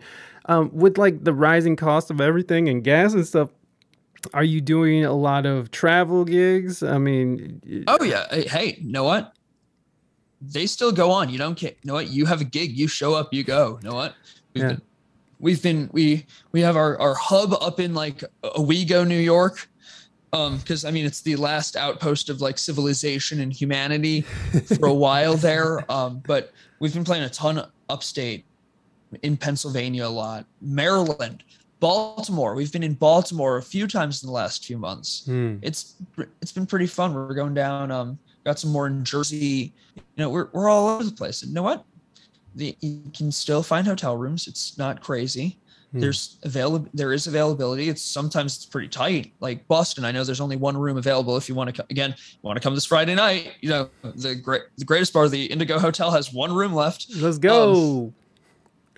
And no, but the people and I think everyone took music for granted so much prior to the pandemic that this time around everyone's sort of saying no we can't do that again and i'm noticing there's venues that used to have music that it's almost a good thing they're not going back to it and they're allowing places that really should have beforehand handle that Hmm. and as much as I loved some of these restaurants, as much as I loved you know some of these gigs at some of these places, it wasn't the move anymore because it wasn't conducive for good work for the musicians or the bars or these things. And again, I have I don't remember the last time we genuinely played in a bar. It's been a bit, but it was getting dull. Yeah. And I think the pandemic was almost a good thing in a weird way. Yeah. It was a refresh. Yeah. Yeah, uh, I, I could see that. I could see that. Like th- that that same thing happened here. I'm, I'm in a city called Toledo, Ohio, and um, you know, like before the pandemic, there was you could work. You could work as a musician here, which to me was was a, huge surprise, especially coming from San Diego. San Diego was a destination spot, and I was like a hired gun, so I was just out playing with, you know, you're play, you're paying, I'm playing, and you know, had to get by. San Diego was expensive, but when I got back here, I was really surprised that there was a there was a, a, a, a live music scene to where you could work. And now was it now is the live music scene popping off with like awesome original bands and and like original music eh, not really. There's not a whole lot of people there's not a whole lot of choices or venues that facilitate that. But what i am seeing now is that you know for a while there they weren't paying like they could but people were working throughout the whole pandemic. And um oh and that's that whole like that whole apathetic sort of uh, mentality that uh, that Ohio has is where we didn't give a shit in the pandemic. We were back and, at I, it. and I will say to a degree, we we did keep working. Yeah. I won't say that we didn't, but we figured out how to make how to make it safe. And at first, you know what? I was playing solo Hmm. solo shows behind a screen, behind a behind like a curtain, putting my sound outside of it, and just. I was like the boy in the plastic bubble. I was, I Wow. was John Travolta. It was great. That's so but, um, cool, but you made it work. and yeah and then you know what once the outdoors shows started happening we're set we are set up our we have the ability to play in a tiny room to setting up sound for a festival and that's not an over exaggeration because we've we've done it Wow. we've we've run festival sound for a couple things and so we were ready to do things outside. We were ready to play at some of these venues and at, as a result we never stopped. Hmm. we kept we started up our own web show that kept going throughout the pandemic and it kept interest and people clicking. I was like you know what? It'd be so fun to do something kind of like this. Mhm. it was fun and every monday delay monday it's right from the band's page. Lem Monday. and and from there you know we had something to keep going and i that got syndicated to a radio station and from there we kept getting more gigs and kept and we played you know what?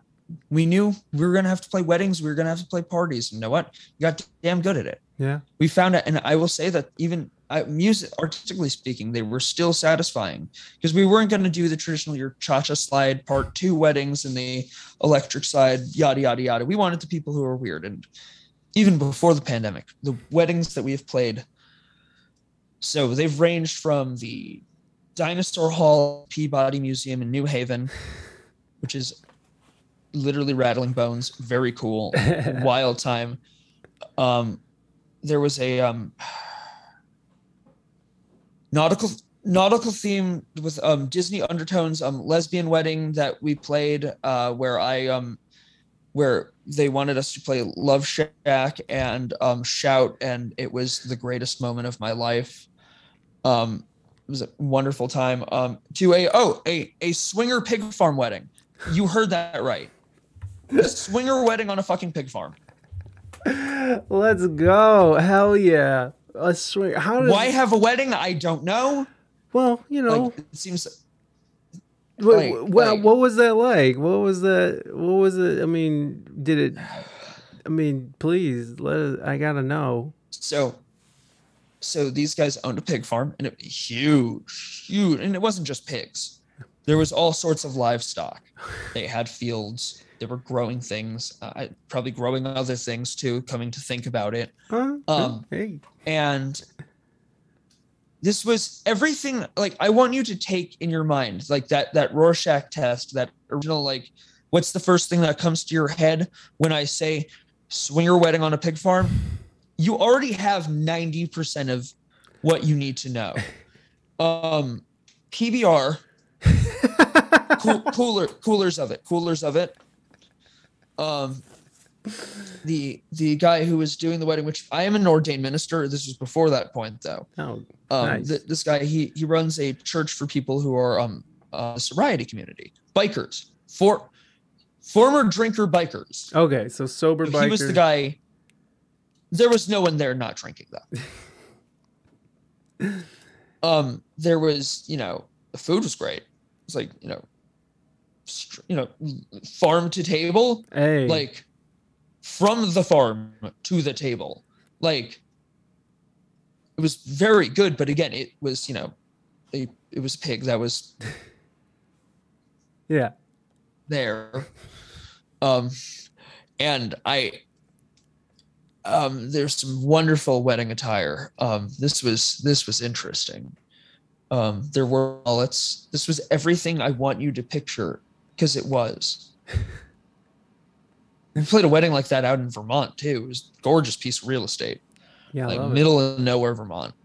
And there's a huge valley overlooking we're on top of this cliff. And they they were doing fireworks later that night. And now again this is you know there's cam we were talking camo we're, we're in that we are in that deep northern part of vermont where it's like how who would have thought that there's rednecks up here because it's vermont but Right. like you know yeah, I, I think of Phish, Ben and Jerry's, like not. Yeah, not but just. yeah th- yeah no these are these are liberals with mullets and I like that.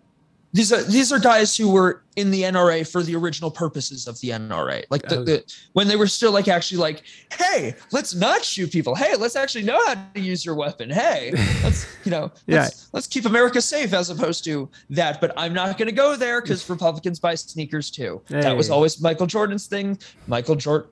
Michael Jordan said Republicans buy sneakers too. They do. So, so, but yeah, so they're doing fireworks. Now, have you ever seen fireworks go off at eye level? Like, like kind of firework, not like, Yeah. not like I'm going over the border to New Hampshire to go, you know, smuggle fireworks, fireworks that like you do in your driveway. No, this is, so they're at the bottom of the valley. They set the fireworks from going and they're coming up over the, like the gorge kind of thing that we're standing on, like at eye level. right at you. that is a whole different perspective. Yeah. When you see the because you you think of them, they look so flat, right? No, it's an ex, it's a bomb. Yeah. it's a bomb. fucking bomb. It is It's literally a bomb Yeah. exploding. Yeah. Yeah. like in various directions. Like this is crazy. We've played some weird shows. Yeah. Hey, but those weird shows, I feel like that that like it helps define you as a musician. It helps. Yeah. It, it, it, it, like it, it gives you that fortitude. It gives you that uh, that tenacity to, to to keep going, and and it, it builds character. Shit, man. You you gotta love those Knowing- fucking crazy gigs. knowing you can play for everybody Mm. and that there's something there you can provide a great time for anyone who's there is the best feeling in the world when you can get everybody from everything Yeah. Wanting to go we uh, deep plague deep deep deep plague there was a um there was a backyard party that the band like the singer and a few of the members got covid so this was extremely last minute Oh. now, what we didn't know we were walking into, uh, I think these guys were Colombian. The pair, this the, the woman's parents and everything, her whole family were coming, and they you they were not they, usually not rock people. They're- Mm. That was like they're like we're so we're a little a little nervous. The thing we got to tell you so they're so I think they were Colombian. So yeah, so they're usually used to like you know dance. You can you guys get people dancing like, yeah. and she was she was nervous. She was skeptical. Yeah. Grandma, grandpa, dancing like they would be. When and when we were done, we we had a set a playlist ready to go for stuff um, they would want while we were breaking down. But it's as though the music what they we were playing the stuff they wanted the whole time because you know what, gotta they danced. Yeah. I love that. Yeah, Uh, man. uh, uh, dancing is gone in this society and it's sad. Yeah. Casual dancing. Yeah, I agree, man. A lot of people are are- they, they just sit or on their phone or whatever the situation is. But I, I love that story that Malcolm Gladwell talks about about the Beatles and how they had to go where they were younger and they were playing. uh, Was it in Germany where they went? Oh, Hamburg, yeah. and and they like that's how they learned to sort of get their groove and that's where he was calling the 10,000 hours thing but he, he they they were able to perfect their their musicianship and themselves as a band by by playing this fucking crazy nightclub and having to play Five shows a day. yeah and and, and They were doing five shows a day. You had to They bring people in. They were no, like like seriously, the club owners would feed them would feed them uppers. oh god bless to them keep to just keep them going and keep them going and keep them going and there there's some crazy story uh the other beatles witnessed um the losing of george harrison's virginity. Hmm. they were there because they were sleeping behind the, their room was behind a curtain at a movie theater. They the, they were playing at a place called it was the um the kaiserkeller. That was the name of the first club they were at. And at the kaiserkeller the stage was gross. So this other band rory storm and the hurricanes and the quarrymen or maybe recently the silver beatles or the beat maybe the beatles at this point maybe are playing a, a double headliner. By the way rory storm and the hurricanes have a drummer named richard starkey who they'll later get it will later get friendly with the beatles there when he hmm. changes to his stage name ringo starr. Hey. But there the the stage was gross. It was splintering. This wasn't safe. So rory storm and the beatles they hatch a pl- plan together. Everyone should play the most ridiculous show of their lives. Jump around everything and get the stage to break. Because if the stage breaks then they have to fix it.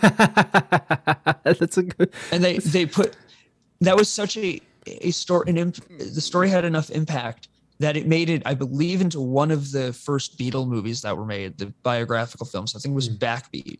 Hmm. They they include this this sequence and that was a real story that this hmm. club's stage was so gross and so decrepit they're like and, and they wouldn't do anything. These club owners want to spend as little money as possible. And it's surprising there are still club owners who want like if you're a club having a band you should have a pa I agree with that. I'm with you there. If you want to be able to have music you should be able to have music and know what? I get it. You you can't some places can't have a designated just spot just for music where you don't have tables. I get that.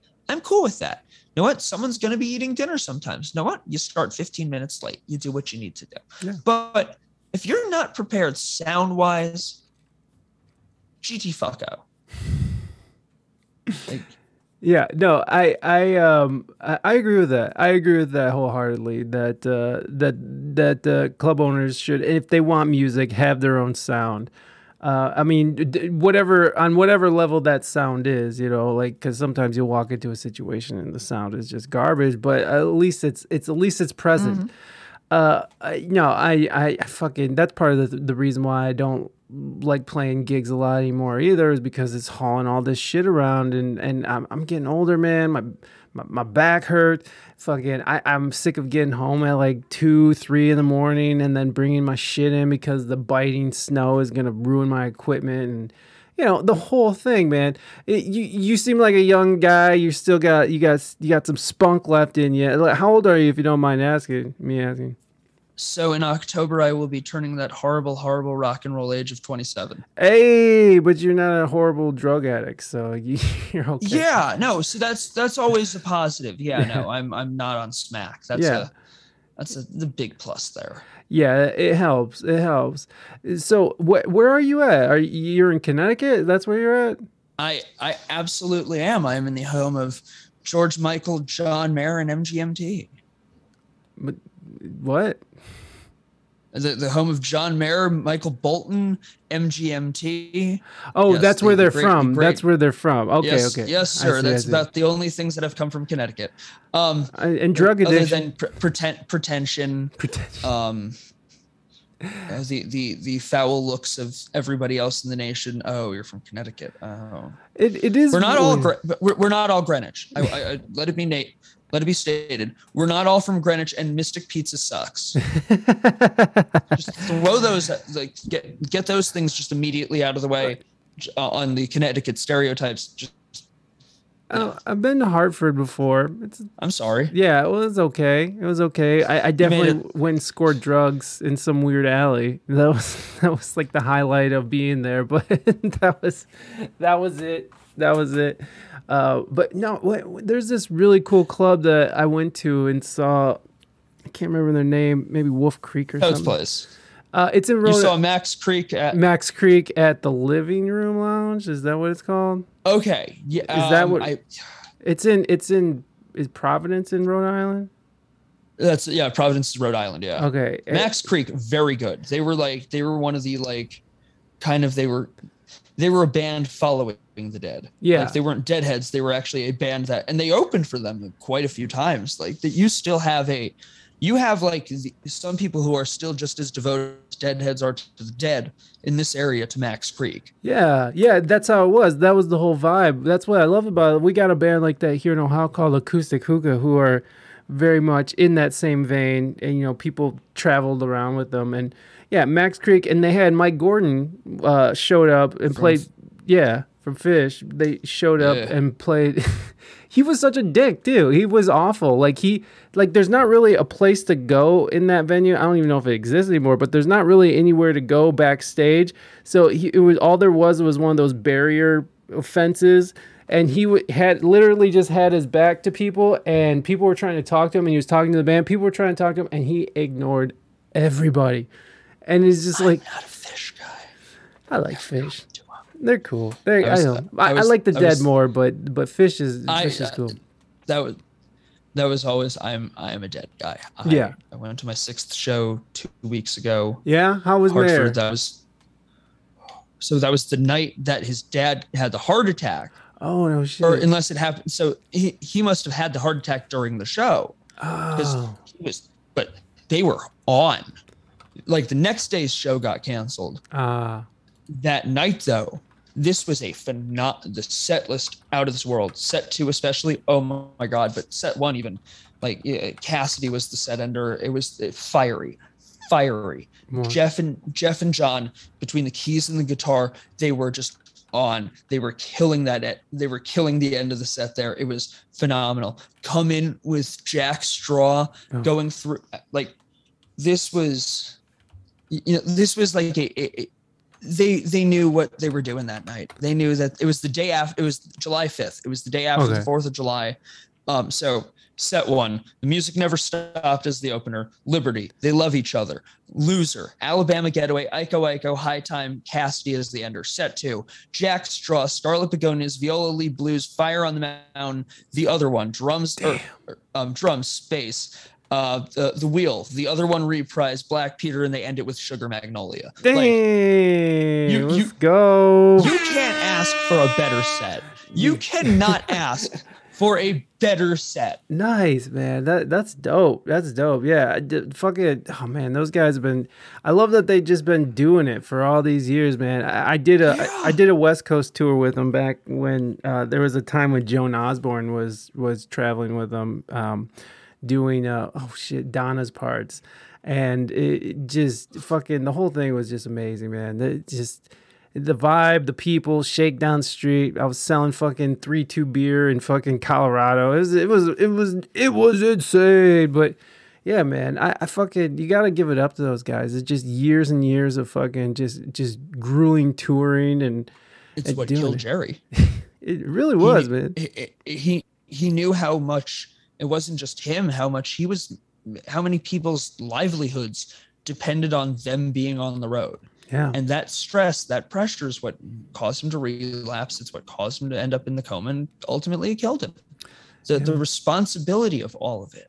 yeah. And they tried by the by 89, things were getting out of hand. Mhm. 90, 91, then there was that Deer Creek incident. And everything changed. What what happened in Deer changed. Creek? I can't remember. So. Deer Creek, there was a show that the pe- too many people were going without tickets. People and they they busted down the gates. Hmm. and there was two by fours flying there were cops getting attacked and the dead eventually they put out this letter and even jerry who never like they used to try doing like these almost psas to the deadheads hey you know if you don't have a ticket you know uh, they had never been against it they had never been against the miracle tickets but they're like if you don't have a ticket do not show up if you're coming here just to you know just have it you know just get wasted. Don't come. Yeah. we don't want you. You you've lost you you know we're not going to be able to keep doing this stuff if you guys keep acting like this. And they this was weird. The dead never turned and they never turned on their fans. They were telling them get your shit together. Right. you know we already have a hard enough time being who we are doing what we're doing for you guys. It's hurting us. And i think the, the concert industry had a, a, change at that moment. Because even if the grateful dead can't keep their subculture going the most devout fans in the world things changed. And now we're in the era of the $20 beer at at a dead show. Yeah. we have entered the only water you can get is and i'm not dissing on it by any means but the um the liquid death. The canned like water. again very good. It's it, it's carbonated at the same um rate as a beer would be that's the it was made for singers Hmm. Yeah. but that's it's depraved to me that that's the only water that's available and there it's nine dollars a can yeah. Yeah. No, it's terrible. That, that's dangerous It is. It is, man. It is. It, it- things have gotten really, really wild like, for concerts, and it, I, to the point where I'm not even really. I I mean, I want to see some of these bands, but I'm just not that interested in going as much anymore. I mean, again, you're a young man. You got you got years of concert going to go to. So I, you know, but this is me. I'm an old man. I'm getting up there. I'm I'm I'm, I'm almost forty. Okay, I'm almost forty. Bullshit I swear to God, almost forty.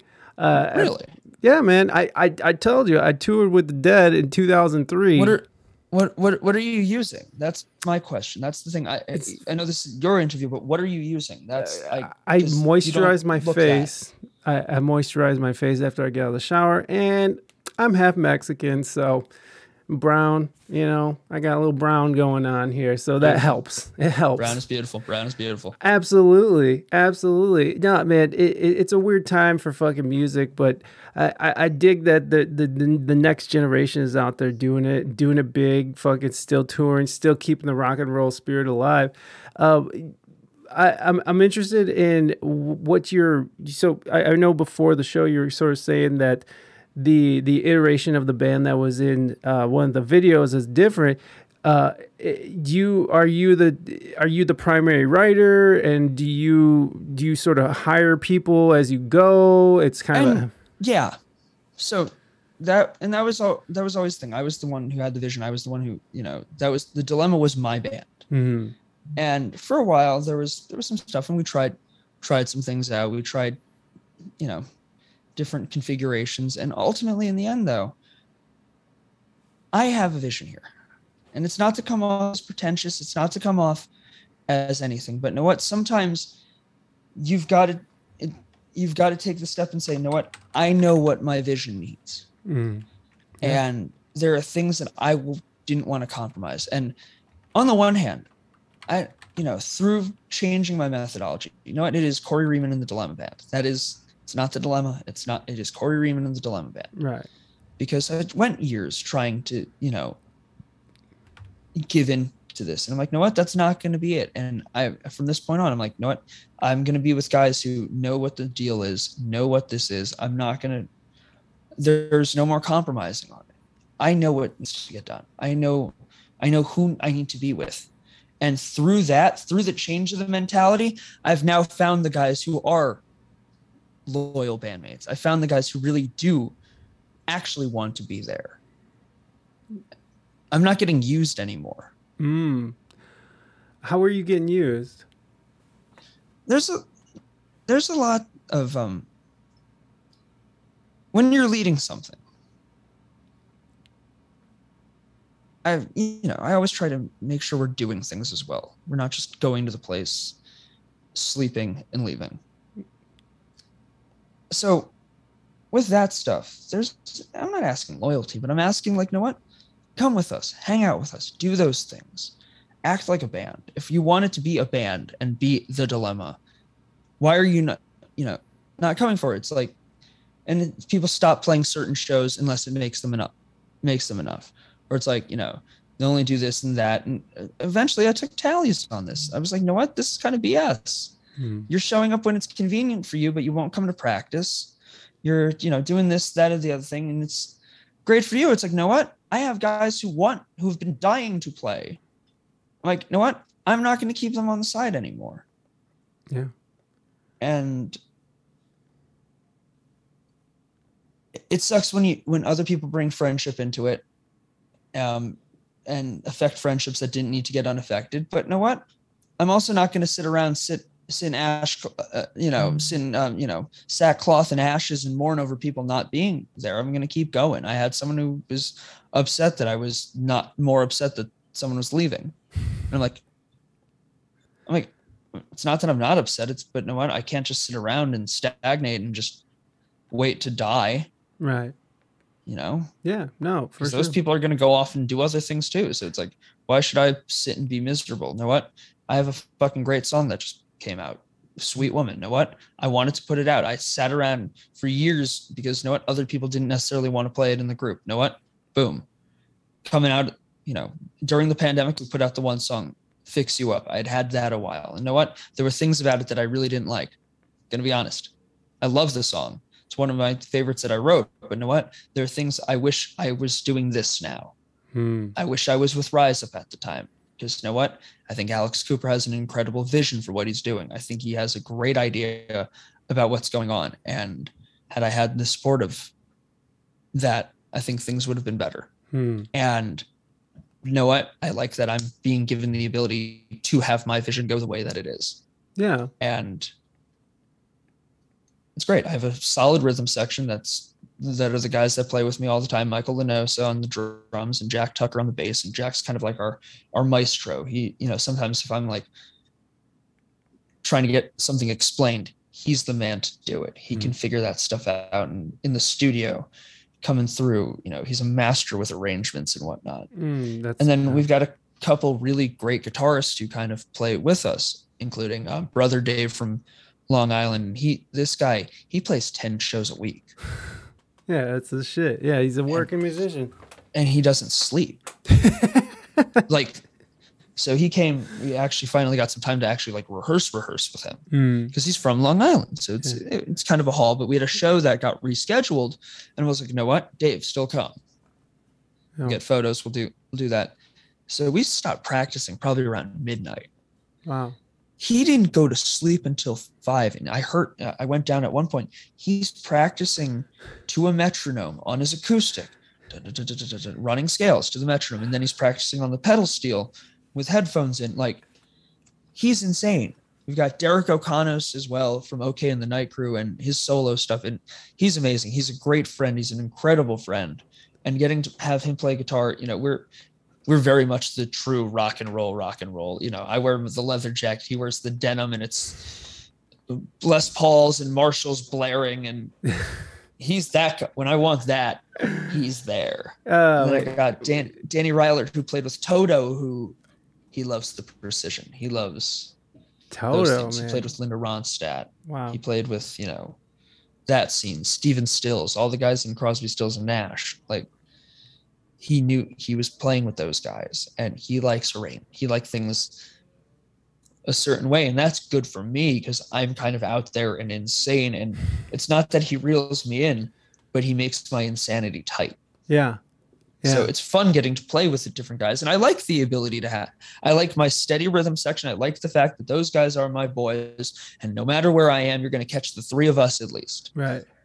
I like I like the flexibility of having those different guitarists because Hmm. each show does have a different feel and Yeah. it doesn't get boring and it doesn't, you know, everybody has their own fingerprint.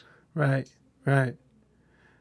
Yeah, that's cool, man. The the the the idea of having your um having your vision come to life and and I know what that feeling is too where it's like you you want to work with people that want to be there. You don't want to work with people who are just treating the band like a paycheck. You want people who are going to actually put their input in and be there for rehearsals. It's like but it, it's tough, man. It's really tough. To, it's a tough uh, position to be in to try to keep people together, try to keep attitudes in check, try to keep fucking you know keep keep uh keep people fucking tight, keep the band tight. Uh, it, it's it's it's a lot to take on. It, it really is. Uh, Are you a full time musician or do you have a day job? So during during the day, I, I get the opportunity to work with my dad. Oh, we sell. sweet. So again, I wanted to be a teacher, and I get to still work in schools. I get to I sell yearbooks by day, Oh no shit. That's awesome. and it's kind of fun watching how one thing kind of was one was kind of the supple- supplement income of the other, and it's kind of switching around. That's great Where that's that's becoming more and more of the. Right. And it's not that I don't care about it. It's Mm. quite the opposite. I I love I love what I get to do. I get to do design stuff, technology stuff. I'm working, you know, I get to do demos in schools. I get to, you know, work with advisors and I'm finding out I get to, you know, get to know about the printing and the publishing industry. And it's a whole, it's a different kind of publishing than I'm used to. But you know what? I love, love being able to be in it. Yeah. Yeah, utilizing different skills, building different skill sets. Where, where are you? Where uh, Morgana says that you're going to be in her neck of the woods in October, uh, and I think she's in Maryland. Are you playing Maryland soon in October or Maryland Yeah. in October? So, okay. So to, to her question. Yeah. On the, yeah, we are at, um, uh, Maryland. We are at, Oh, it's the Tri- Tröegs Brewery. oh, Tröegs, uh, by, um, um, in Hershey. her. Oh, in. Pennsylvania. Okay. Yeah, so so Tro- Tröegs, um, Hershey.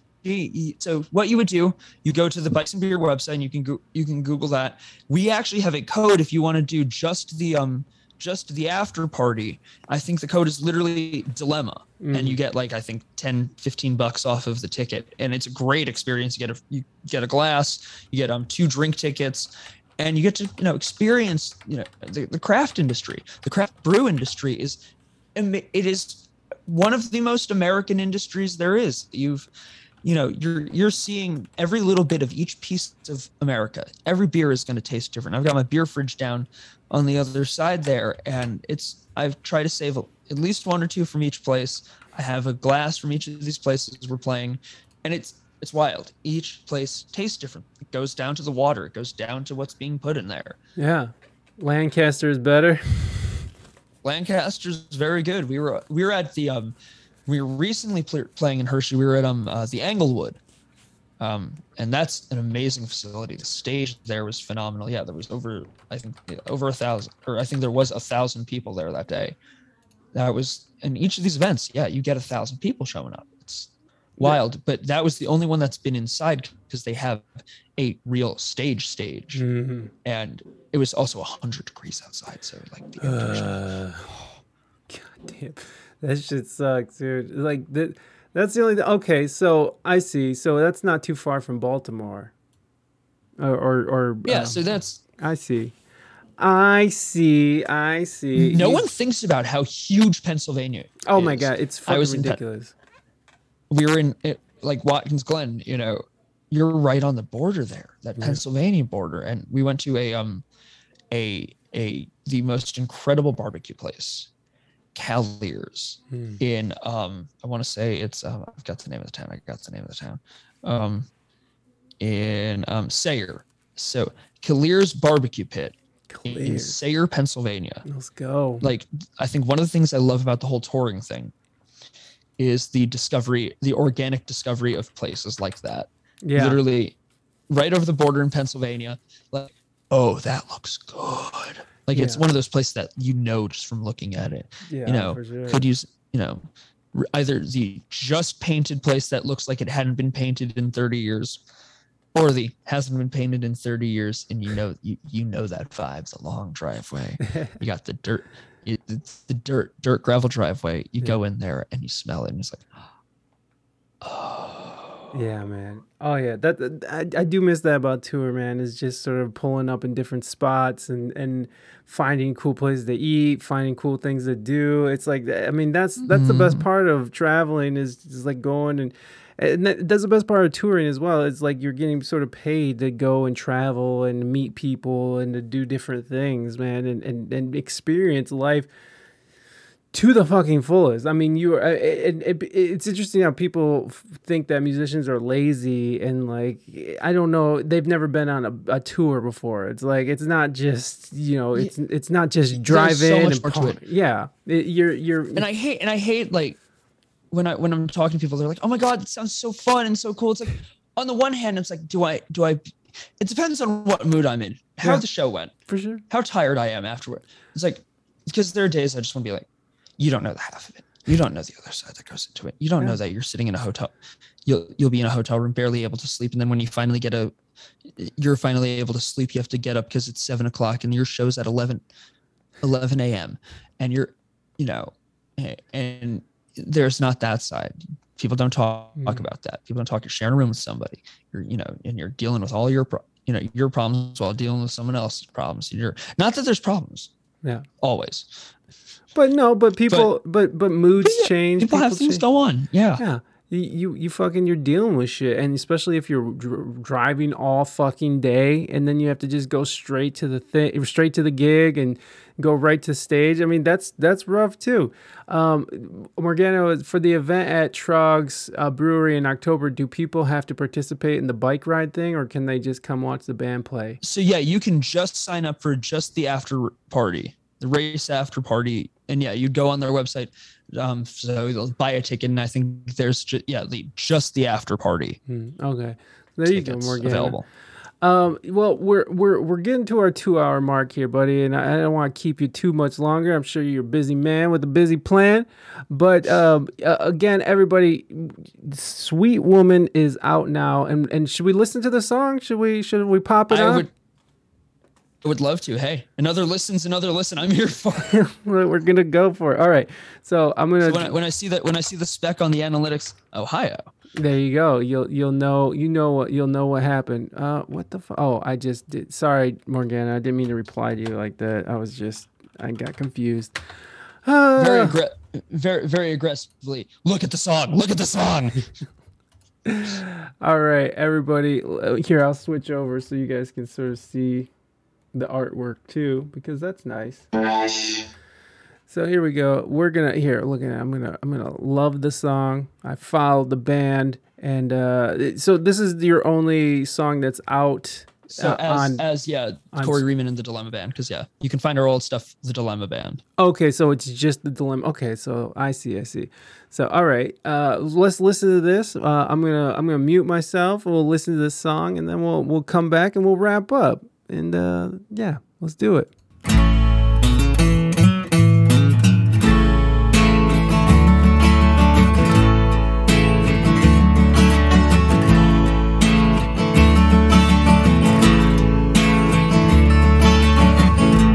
Oh, sweet woman, can I tell you what is wrong? Make the sad songs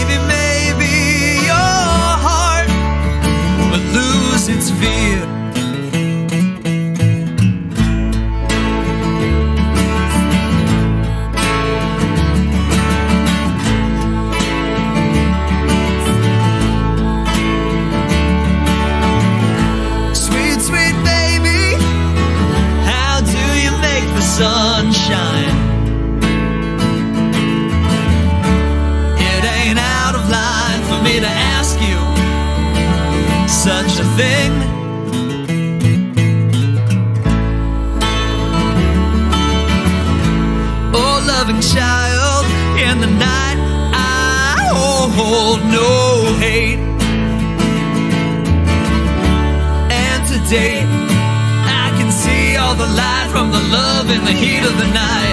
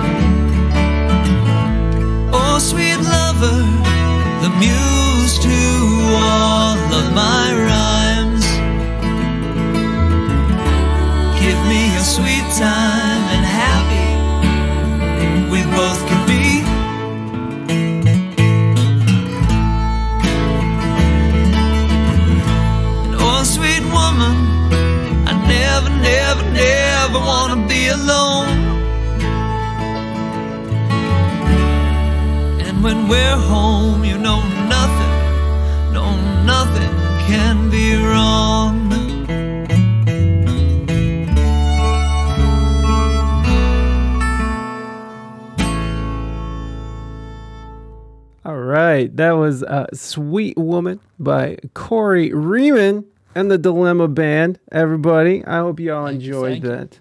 Uh, I know I did. Yeah, that that is a different vibe. Mighty, mighty, thank you so much for those biddies. You're you're too kind. Mighty, mighty.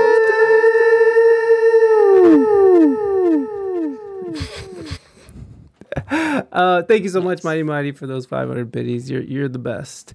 Um, so I heard a lot of stuff going on in there, and it is such a uh, uh, it's it's a different change, especially from that other tune that uh, that has that uh, dancey punk, not punk, but pop rock sort of. I almost got rapture vibes from it, but the uh, fix fix you up.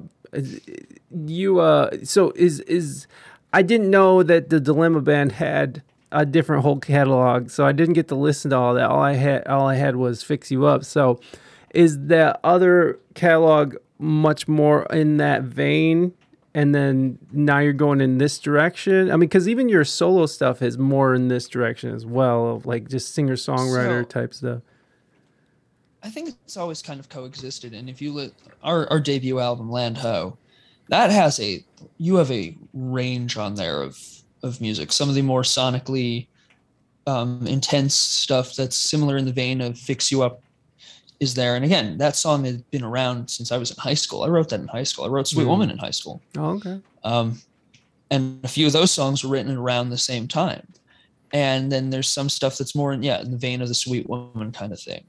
There's it's a it's an indie album. It Mhm. it has I hate I hate hate hate hate ever trying to put someone as an acoustic artist or a or a or an electric artist or a song as an acoustic song versus an electric song. I think a song is going to manifest. It shouldn't be defined by the tools that are used for them just as much as we don't say that you know a song is a strat song versus a les paul song Fair enough. Um, well, I, I I dig it, man, and I definitely got the sense that, uh, like, I, I definitely am hearing like that old school, like '70s, you know, f- f- a folk rock sort of vibe going on as well. Like, I can tell you're a, a, a student of the of, of the old school classic rock, which now classic rock is fucking Nirvana, but you know, whatever. but that does that that that that always makes me wonder i'm like when does the when do you get to expand the the the timeline of a genre yeah, when is, Like- what's that cutoff, son? because like isn't that just dad rock then like, or, like i'm fine with call like at this point i'm fine with calling nirvana dad rock but i don't know if i can call it classic rock I don't know, man. i think classic rock hol- holds in one space and time i think Yeah. classic rock you're going from the late 60s into the into 89 yeah, we can go with that.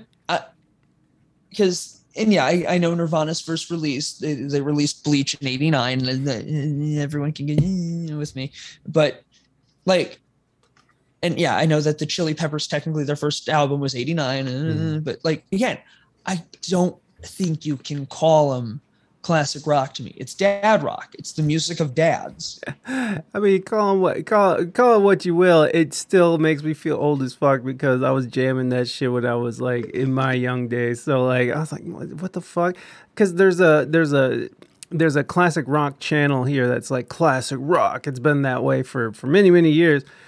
And uh, I was here, you know, I'm here at Steppenwolf, and then Led Zeppelin, and then here comes Which fucking classic rock. but then you hear Pearl Jam, and I'm like, what the what, what, Oh. what is happening right now? Yeah, like, that's yeah, that's not classic rock. That's dad rock. We'll Let's- go with dad no, one- rock. No one should be ashamed. No one. eh, eh, So and, um, um, who did it? Um, someone made a Classic very very a very good um description of dad rock video. Um, but pretty much, it's the mu- it's the music that gives off a vibe of major paternal energy. Everything, let's say, like um, Pitchfork. Pitchfork's who did the video. Hmm. Okay. And um pretty much everything from like, you know, your Simon and Garfunkel, your Steely Dan, Yeah, your Fleetwood Mac to like, you know, Yes and the Grateful Dead and Eric Clapton and then even yeah, eventually you've got stuff like Nirvana and um Bon Iver is even kind of to a degree becoming dad rock. like it's the music of paternity. You and you you have some bands that kind of can walk the line of both dad rock and mom rock like chicago and fleetwood mac but there's something very there is an air of paternity yeah, to some of these bands like it's something different than classic rock i think it in, it's kind of one of those square to rectangle things every you know um, square's a rectangle but not every rectangle's a square Hmm. I think all classic rock has the potential to be dad rock, but not all dad rock is classic rock. yeah. I could see that. I could see that. It, it I, I mean, like, but but that with that sentiment, I feel like that every next generation is gonna be like that's that's dad that's dad rock or that's dad EDM. You know what I mean? Like when these when these when your guys' generation is moving up in the world and, and getting older. You know these these newer bands that are out now, and, and like Doja Cat is is mom mom pop. You know, like that's that's mom dance music. It's like eventually it's all just turns into you know what our parents used to listen to. Maybe. Well, yeah, and I think what's um, I, I think what's fun funny with it, a lot of her- uh, music um, is defined by when it came by when it came out. We have eras. We have the classical era. We have the romantic era. We have the baroque era. Yeah. We have the rock and roll era. Hmm. or whatnot. Now we get into this weird place when the era stops at when when the era stops, but you're still making this music because someone who writes um, compositional music today for an orchestra, what what kind of music are you inclined to call that? Yeah. And classical. Classical. Yeah. But it's not. Right. It's it was composed this week. yeah. and and as and with that i think dad rock should be the one that moves Hmm. classic rock this is the classic era of rock and roll Right. this is the classic era of this i think classic rock should be defined by its yeah by the time dad rock should be of the genre the the the the, the, the air of it the, the the vibe Okay. Yeah. I, I, I'm I'm I'm down with that. I mean, I, I'm only bitching because I'm old as fuck. So you know, that's that's the only reason why I'm bitching about it. But yeah, man, it's uh, each generation. I, I I don't know, man. Are you- are you into uh, are you into uh, well who who okay so who's your who's your big who's your who's your big uh, person like your your main influence like as a guitarist and songwriter who who do you think who is your person This- Or This breaks down. This breaks down to a few. This is bad. well I Oh, know man. it's So- easy I, I know that's a it's a hard song a uh, hard so- question Okay. The Beatles made me love music. Bruce Springsteen made me want to go on stage. Pete Townshend made me pick up a guitar. okay fair enough Uh, and there have been plenty of other moments that are just like the the re-groundbreaking moments. Mm. This first time you hear something, Right. The first time you witness this, it's. But though, if I had to use the just and then David Bowie, Bowie's awesome. David Bowie. I was the I was the weirdo in high school who listened to Bowie and Lou Reed and the Velvet Underground and the New York Dolls. I was I was a punk. Hey, I loved my folk rock, which was weird. I was the I wasn't defined by one genre or the other because I was just as much into my Neil Young. Neil Young was the other guy on the guitar that kind of, and I will almost say his dichotomy, the way that whole thing that I hate the acoustic electric thing. Hmm. He was willing to be able to be and was able to be both simultaneously. I always loved that about him. I admired that about him. His songs were the ones I was playing the most when I was in high school, probably. Mm.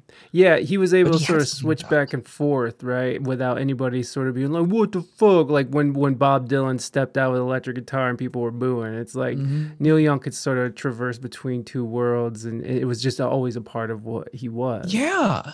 Because he was the most the most intense when he was on the electric, but he also the intimacy of his of him on the acoustic. And there were albums where he would be doing both. Like the album Everybody Knows This Is Nowhere. That's um Cinnamon Girl, um, Down by the River. But you also have a bunch of the acoustic ballads. Um, After the Gold Rush, the title track, he's on the piano. That really set.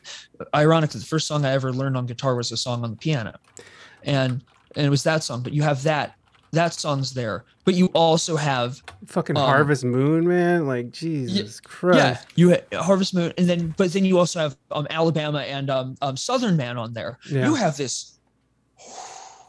Yeah. You've got a big jump there. He did it. He knew how to do it. Harvest is just as electric as it is acoustic. Yeah. Heart of Gold is on the same album as um no, that's not Cowgirl in the Sand. That's also on um Everyone Knows This Is Nowhere. Hmm. Um, but in, uh, th- this long electric jam, like he he could do those. He could do these sweet pop acoustic songs, but then also have the elaborate, extended, improvisational.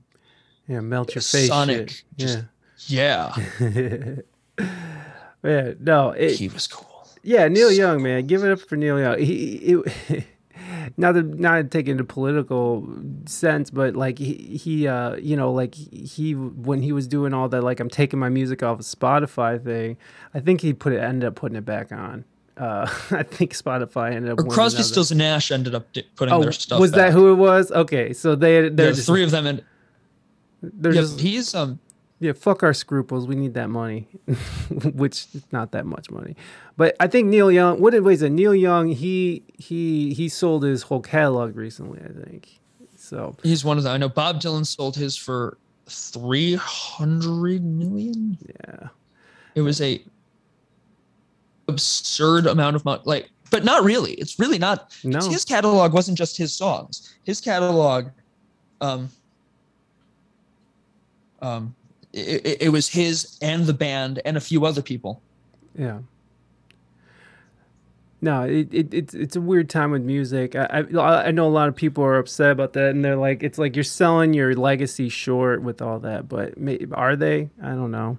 No, you're preserving it Yeah. because you know what? Those companies now have to keep that stuff going. Mm, You, you need to because they've put the investment in. So yeah, the Beach Boys, uh, Beach Boys stuff got sold. Bruce Springsteen stole sold his stuff. I'm sorry if Bob Dylan and Bruce Springsteen are both comfortable with selling their catalogs. Yeah.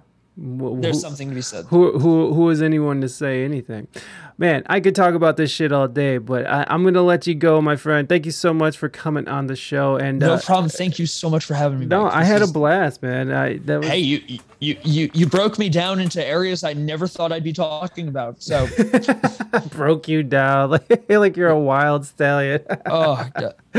your mouth to God's ears. oh well uh, thank you very much i i, I uh, that that's very kind uh again yes is there anything that's coming up uh, besides you know your tours and your shows oh Reina, thank you so much for those claps i have the the alerts Yeah, up no, probably. Yeah, so probably I'd be doing a terrible job if I, if I didn't say again. Stream Sweet Woman. Um, it's out now on whatever your favorite streaming service is. Drop that link again, folks. Go out and get it. Um, the, if you're in the Hartford area tomorrow, Thursday night, we will be at the Parkville Market where we are every month for the second Thursday of the month. We will be at the Greatest Bar this Friday. This Friday on Friend Street in Boston. Um, trying to think anything else big. Yeah, we'll be at Smuttynose Brewing Company on July 23rd for the bikes and beers. Um, uh, yeah, we'll be in Morristown Beach in Connecticut. Uh, yeah, a bunch of stuff coming up. Go to our website, thedilemmaband.com, for even more updates um, and for more places where you can find our streaming and other various, you know, gorgondizers. I don't know. Gormandizers. Go out and get yourself Um, some Dilemma Band, y'all. Uh, eh, man, thank you so much. And uh, if you're listening on the audio, I made sure to drop the links in the show notes. So go and make sure you get in those show notes and support your boy, Corey Riemann. Thank you so much, my friend.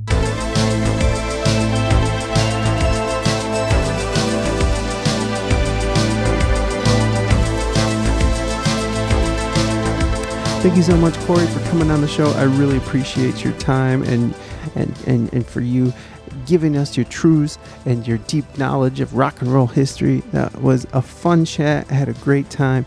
And make sure you guys are going to thedilemma.com or I think hold on, let me make sure that's right.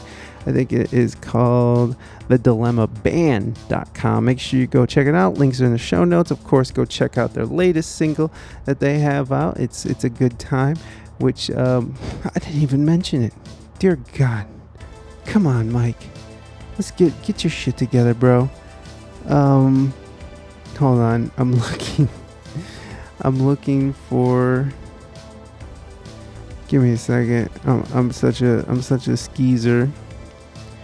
I, I just can't keep my shit together here. All right, well, I'm I'm just failing right now, so that's what's going on. Just give me a second here, you lovely human beings. You, uh, how how how is your week going? Are you guys ready for the weekend? You guys ready to kick it and do it big?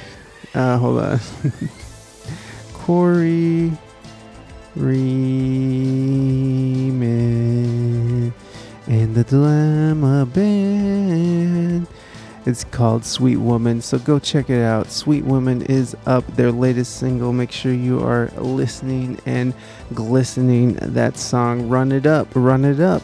I'll leave a link in the show notes, y'all. Okay, friends, uh, that's about it out of me. I, I gotta say, I went to the Chinese buffet today and way over it. It was just absolutely ridiculous. I probably got about seven plates of food and I ate most of all of it. So I'm feeling pretty fat, but uh, did a bunch of squats today, so maybe that will even it all out. I doubt it, but hey, we can hope. A fat boy can hope. All right, gang. I love you guys. You be good to your fellow human beings. HJ's for everybody. I'll see you guys next week. All right. Bye bye. Goodbye. A lovely, lovely goodbye. Oh my God. I'm failing.